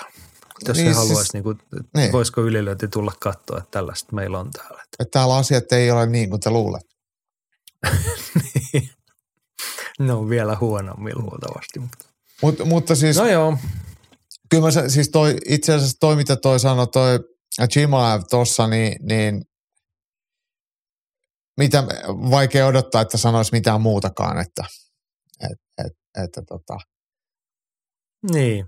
No siis pakko arvostaa sitä, että hän on ylipäätään vastannut. Hän on aikaisemmin ollut ilmeisesti haluton puhumaan aiheesta, mm. niin niin, edes ton verran. Niin. Mitä, mitä me sitten ollaan siis arvostaa sitä, että niin kuin edes vastasi, sit voidaan hänen tekojaan arvioida sitten vielä erikseen, että että tarviiko sen kunnioituksen lisäksi nyt mennä sinne sitten nolaamaan itsensä ja lajinsa ja kaikki sitten Niin siis tässä oli mun mielestä, että jos tämä olisi näin, miten, miten hän saa niin kuin asian esitti, että jos hän kävisi lounaalla presidentin kanssa, eikä mitään muuta, mutta se, että se niin kuin, toimii mainoskasvona sille ja huolehtii lapsista ja vie niitä ympäri maailmaa ja esiintyy heidän kanssa, toimii PR-hahmona, niin se on eri asia niin. kuin se, että sä käyt vaan syömässä kotimaassa. Siis se on, ne on kaukana toisistaan. Niin, sehän on just näin. No niin, voidaan mennä eteenpäin, kun mä löydän vaikea kohta, mihin me jäätiin. Joo, Rantasen Petri nostaa toisen merkki ihmisen nimen. Ainakin osa MMA-toimittajista ovat ruvenneet hekumoimaan Ronda Rouseyn palulla nyt kun Nunes lopetti. Kuinka pahasti Rousey ottaisi kuokkaan nykyisiltä UFC-huipuilta? Jartsi vastasi, että ihan absurdi idea, että Rausi palaisi. Siitä on kohta kahdeksan vuotta, kun hän hävisi Holmille. Toki voisi 145 paunaisissa otella jotain pummia vastaan. Ja näin mm. se varmaan sitten olisikin, jos ottelisi. Mutta tota, mitä sanot? Ronda Rousin paluu. No hän on kuitenkin uusi... reenannut VVE-kehissä aika hyvin niin. sen kahdeksan vuotta. Et kyllähän se tota, UFClle kelpaa, että sen taloudellinen arvo on merkittävä, mutta, mutta urheilullinen arvo ei niinkään. Mutta sitten totuus on se, että kun katsotaan vaikka Kääpiösarjankin rankingia UFCssä, niin siellä on semmoisia ottelijoita, jotka on otellut yli samaan aikaan vielä. Tai ei nyt ehkä, no joo, Misha Tate on siellä esimerkiksi rankattuna, ja, niin, niin ei se välttämättä nyt sitten ole silleen, kyllä se varmaan jotain ottelijoita, ketä Rausi voisi teoriassa voittaa. Taso on kuitenkin loppujen lopuksi aika kapea. Niin, toisaalta sitten se kahdeksan vuotta. Mm. Tuskin hän on niin kuin vaparireeni tai kamppalureeni oikeasti kauheasti vetänyt. Joo, en mä nyt oikeasti Varmasti usko, niin jonkinlaisessa tulisi. kunnossa pitää olla siellä VV-satujumppasirkuksessakin, että ei sinne voi vaan niin kuin leikkimään lähteä. Jep. Niin, en usko. Siis, no tähän tietty kietoutuu siihen isoon kysymykseen, mistä me aikaisemmin puhuttiin, että uskaltiin, että kun UFC ja VV on samassa, eikö, se nyt, eikö hän VV-leivissä ole? Niin kuin siis, en, mä, on niin kuin, en tiedä yhtään. E, e- no niin, no voi olla, että mä puhun nyt läpi ja päähän, niin, mutta että jos nyt oletetaan, että hän on siellä, niin mm. tämmöinen niin kuin ristiin promotointi, mikä voisi ihan hyvin lisää. Toihan nyt olisi sitä sitten niin kuin ilmeisimmillään. Jep. Että jo, jollain tekoisilla Ronda Rousin – paluu jotain pummia vastaan sitten sinne. Mm. Ja kyllähän se nyt niin kuin amerikkalaiset ostaisi, tyhjentäisivät tiliä ja huutaisivat take my money. Niin, niin. Ja kyllä mäkin lentäisin katsoa, kun, kun vaikka joku, joku hakkaisi. Niin, mutta mikä todennäköisyys sille, niin, mikä todennäköisyys sille, että laitettaisiin sellainen vastustaja, joka hakkaisi sen. Mm, niinpä, niinpä. Antaa, antaa e, eikö heillä ole kuitenkin lapsia ja tälleen, niin antaa äidin olla äiti. Joo, se sopii mulle ihan hyvin. Petrillä oli toinenkin tämmöinen hypoteettinen idea. Ja sen, se on työtsikolle kuvitteellinen vapaattelun raskaan sarjan turnaus. Mukaan John Jones, Francis Canu, Ryan Bader ja Anatoli Malychin. Kuka voittaisi? Ja tuossa on tietty se idea, että tuossa oli – John Jones UFCstä, Francis Canu PFLstä, vaikka jos siellä vielä otellut. Ryan Bader on Bellatorin mestari ja Anatoli Maluhin on One Championshipin tuplamestari. Kevyt raskassarja ja raskassarja molemmat. Kyllä. Maluhin otteli viime viikonloppuna ja pahoinpiteli jonkun ei mikään jonkun, vaan Arjen Bullarhan on niin. UFC-konkari. Ei, ei kovin hyvä UFC-ottelija ollut, mutta siellä käynyt ja hänelle ei ollut minkäänlaista palaa kyllä Maluhinia vastaan josta tota, ainakin siis arvostetuista MMA-toimittajista, niin Luke Thomashan intoili, että tämä Maluhin on niin kuin kovimpia ottelijoita UFCn ulkopuolella. Mm. Siis tämä näistä Onein tyypeistä joskus vähän vaikeaa sanoa, kun heidän kohtaamansa kilpailun taso ei ole niin kuin hirveän lavea sitten aina. Mutta tota, mitä mieltä olet Venäjän miehestä? Hyvä ottelija, hyvä ottelija. Voittaisiko Ganuuta tai John Jonesia, niin sitä on vaikea veikata, mutta mutta Ryan Baderin ainakin voittaa, se on ihan varma. Joo, no miten toi turnaus? Tuossa tota, oli muuten vanha tuttumme ja suosikkiräppäri Aste oli tuohon kommentoinut Twitterissä, että Bones hoitaa tietenkin tämän homman. Astelta on muuten uusi kesähitti. olikohan Köyhä laulaa nimeltä, menkää tsekkaamaan, tukekaa. Sutelaista, vanha jujutsu-tähti. Kyllä, ja onko edes vanha? No ei ole vanha nuori mies, hän on mm. meidän rinnalla varsinkin. niin. Mutta niin, Sutelainen on sitä mieltä, että tota Bones voittaa, mutta onko tuossa – No ei taas oikeasti ole muuta kiinnostavaa, kun se Jones vastaa Ganu. No näinpä, niin. näinpä.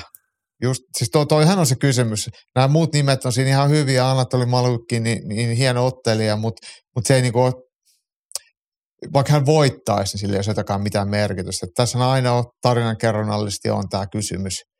On John Jones ja Francis Ganu. Joo, mutta Dana White oli sanonut, että eihän toi, toi, toi matsi nyt enää voi toteutua, että it doesn't make sense. Ei. Koko muu maailma on vaan sitä mieltä, että Jones ja Kanujen herrat mukaan lukee itse. Ne oli just, näinkö sen, ne oli jossain tapahtumassa vastakkain ja juttelivat ihan rakentavassa hengessä.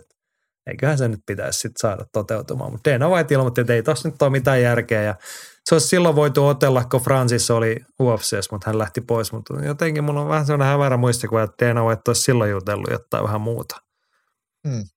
Niin, silloin kyseessä Francis oli se, Kanu oli vaan vastannut, että hän, niin, että Francis Canu vaan ilmoitti, että hän, hän oli siellä ja John Jones piti kolmen vuoden lomaan, kun hän odotteli sitä matsia.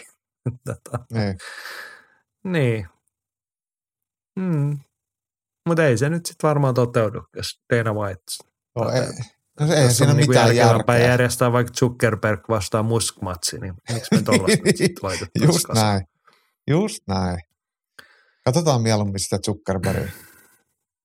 Joo, Kamppailukansaradio lähti liikkeelle Conor Cornerista ja loppuun on tietenkin jäljellä Leffa Corneri.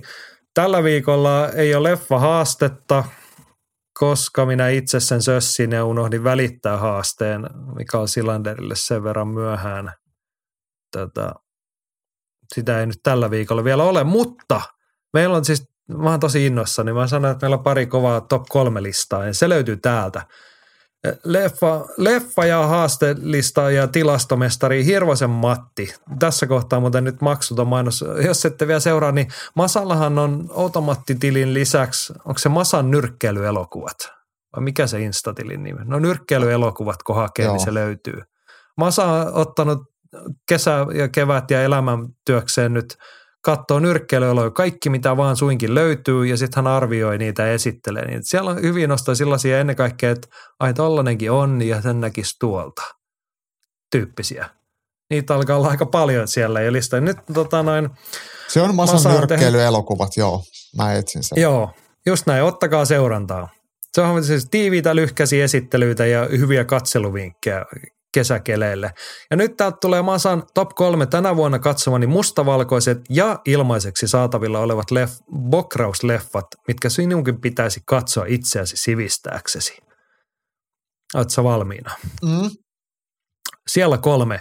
Kid Monk Baroni vuodelta 1952. Ihan paska leffa, jopa koomisuuteen asti. Miksi se pitäisi katsoa? No koska se oli maailman kuuleimman nörtin eli Leonard Nimoin eka pääosa. Löytyy YouTubesta eli Kid Monk Baroni. Joo, Leonard. Nimoy. Joo, sun piti vähän miettiä, että ku, niin, sun piti vähän miettiä, kuka on Leonard Nimoy, mutta kyllä sä sen sitten sait selville. Eli Joo. Mr. Spock. Onhan tässä niinku kulttuurihistoriallisesti ja populaarikulttuurin kannalta merkittävä. Siis hän elämänsä ensimmäinen pääosarooli on ollut nyrkkeilyelokuvassa. Mä en kyllä tiennyt tätä. No tuskin meistä kukaan tätä olisi tiennyt ilman, että Matti olisi sen tähän nyt kertonut. Milloin muuten Kakkosena, Star Trek alettiin tekemään? Onko sulla mitään muistikuvaa siitä? Värillinen se sanon, kuitenkin on. Mä sanoisin, että 60-luvulla joskus. Joo. Joo, kakkosena Sisulla ja sydämellä vuodelta 1947. Ei ollut kovin hyvä, mutta on kai ensimmäinen suomalainen nyrkkeilyelokuva. Löytyy Elonetistä. Elonet on kotimainen elokuvapalvelusta löytyy tämmöisiä kansallisesti, en tiedä, merkittäviä, mutta arkistoiduksi merkittävän katsottavia elokuvia. Okay. Kannattaa tsekata, jos vanhat kotimaiset elokuvat kiinnostaa. Sisulla ja sydämellä vuonna 1944 tehty leffa. Ei ole mitään kärry tällaisestakaan, mutta tämäkin on ilmaiseksi katsottavissa. Sitten ykkösenä Battling Butler, eli taisteleva hovimestari vuodelta 1926. No, tämä oli jo aika hauska, toteaa Matti. Siis jos tykkää mykkäelokuvien slapstick-huumorista, lähes sata vuotta vanha klassikko, jota kuulemma Buster Keaton piti omana suosikkinaan, löytyy remasteroituna YouTubesta. Mm. Näin. Siis sen takia mä oon ihan liekeis tästä, että siis Leffakornerin kunniakkaassa historiasta niin ensimmäistä kertaa Leonard Nimoy ja Buster Keaton es- mm. esillä Ylilöinti-podcastissa, niin ollaan tässä nyt päästy jo niin kuin kulttuurialtaan syvään päätyyn polskimaan. No kun nämä YouTube tässä ilme on, on, on esillä elokuvien katselu kanavana, niin, niin tunnustan, että itse asiassa katoin ensimmäisen kokonaisen elokuvan YouTubesta nyt juhannus viikonloppuna oltiin, tämä oli Janne luona grillaamassa ja siitä jotenkin sitten tuli puheeksi kasari aikana, että kasari tullut Trashin skedeleffa. Tämä Hollywood-elokuvahan se varmaan on ollut, että ei voi sanoa silleen, että mikään niin tämmöinen skede pätkä varsinaisesti, missä Josh Brolin näytteli pääosa, niin se katsottiin ja se oli kyllä edelleen aika hieno. Oliko ilmaiseksi katsottavissa? Ihan ilmaiseksi. Ei ihan ilmaiseksi oli katsottavissa. Että joku oli ripannut sen tyyli kahdeksan osaan ihan korkealla laadulla vielä, niin se oli helppo siitä, siitä sitten katsoa. Ja, ja kyllä se oli ihan, ihan katsomisen arvoinen. varmasti nähnyt toi tietenkin niin kuin skede-kulttuurissa merkkiteos, mutta se muistetaan myös siitä, siinä aika kovaa soundtrackia taitaa olla, eikö? On, ehdottomasti näin. Aikansa kovi, kovimpia räminä bändejä ja muuta. Ja siellä näkyy Jenkkiskele. myös nuori Red Hot Chili Peppers. Niin. Joo. Tuli skedemisestä. Meillä onko huomannut, kun Tony Hawk on tehnyt paluun laudalle nyt? En, en oo, en Instassa oo. ja muualla. Kannattaa katsoa, hän vetelee niinku ihan, siis sehän on vanha ukko, ties kuinka vanha jo. Aika, aika kylmästi vetelee niin kuin isossa rampessa sellaisia, niin kuin, sellaisia temppuja, mitä ei kovin moni maailmassa noin niin kuin sujuvasti vedä. Just näin. Joo, taitavahan hän on aina ollut. Ja se, Tony Hawkhan oli joskus semmoinen nuori nousukas vanhoja äijien seassa Povelin ää, tiimissä semmoinen lapsi.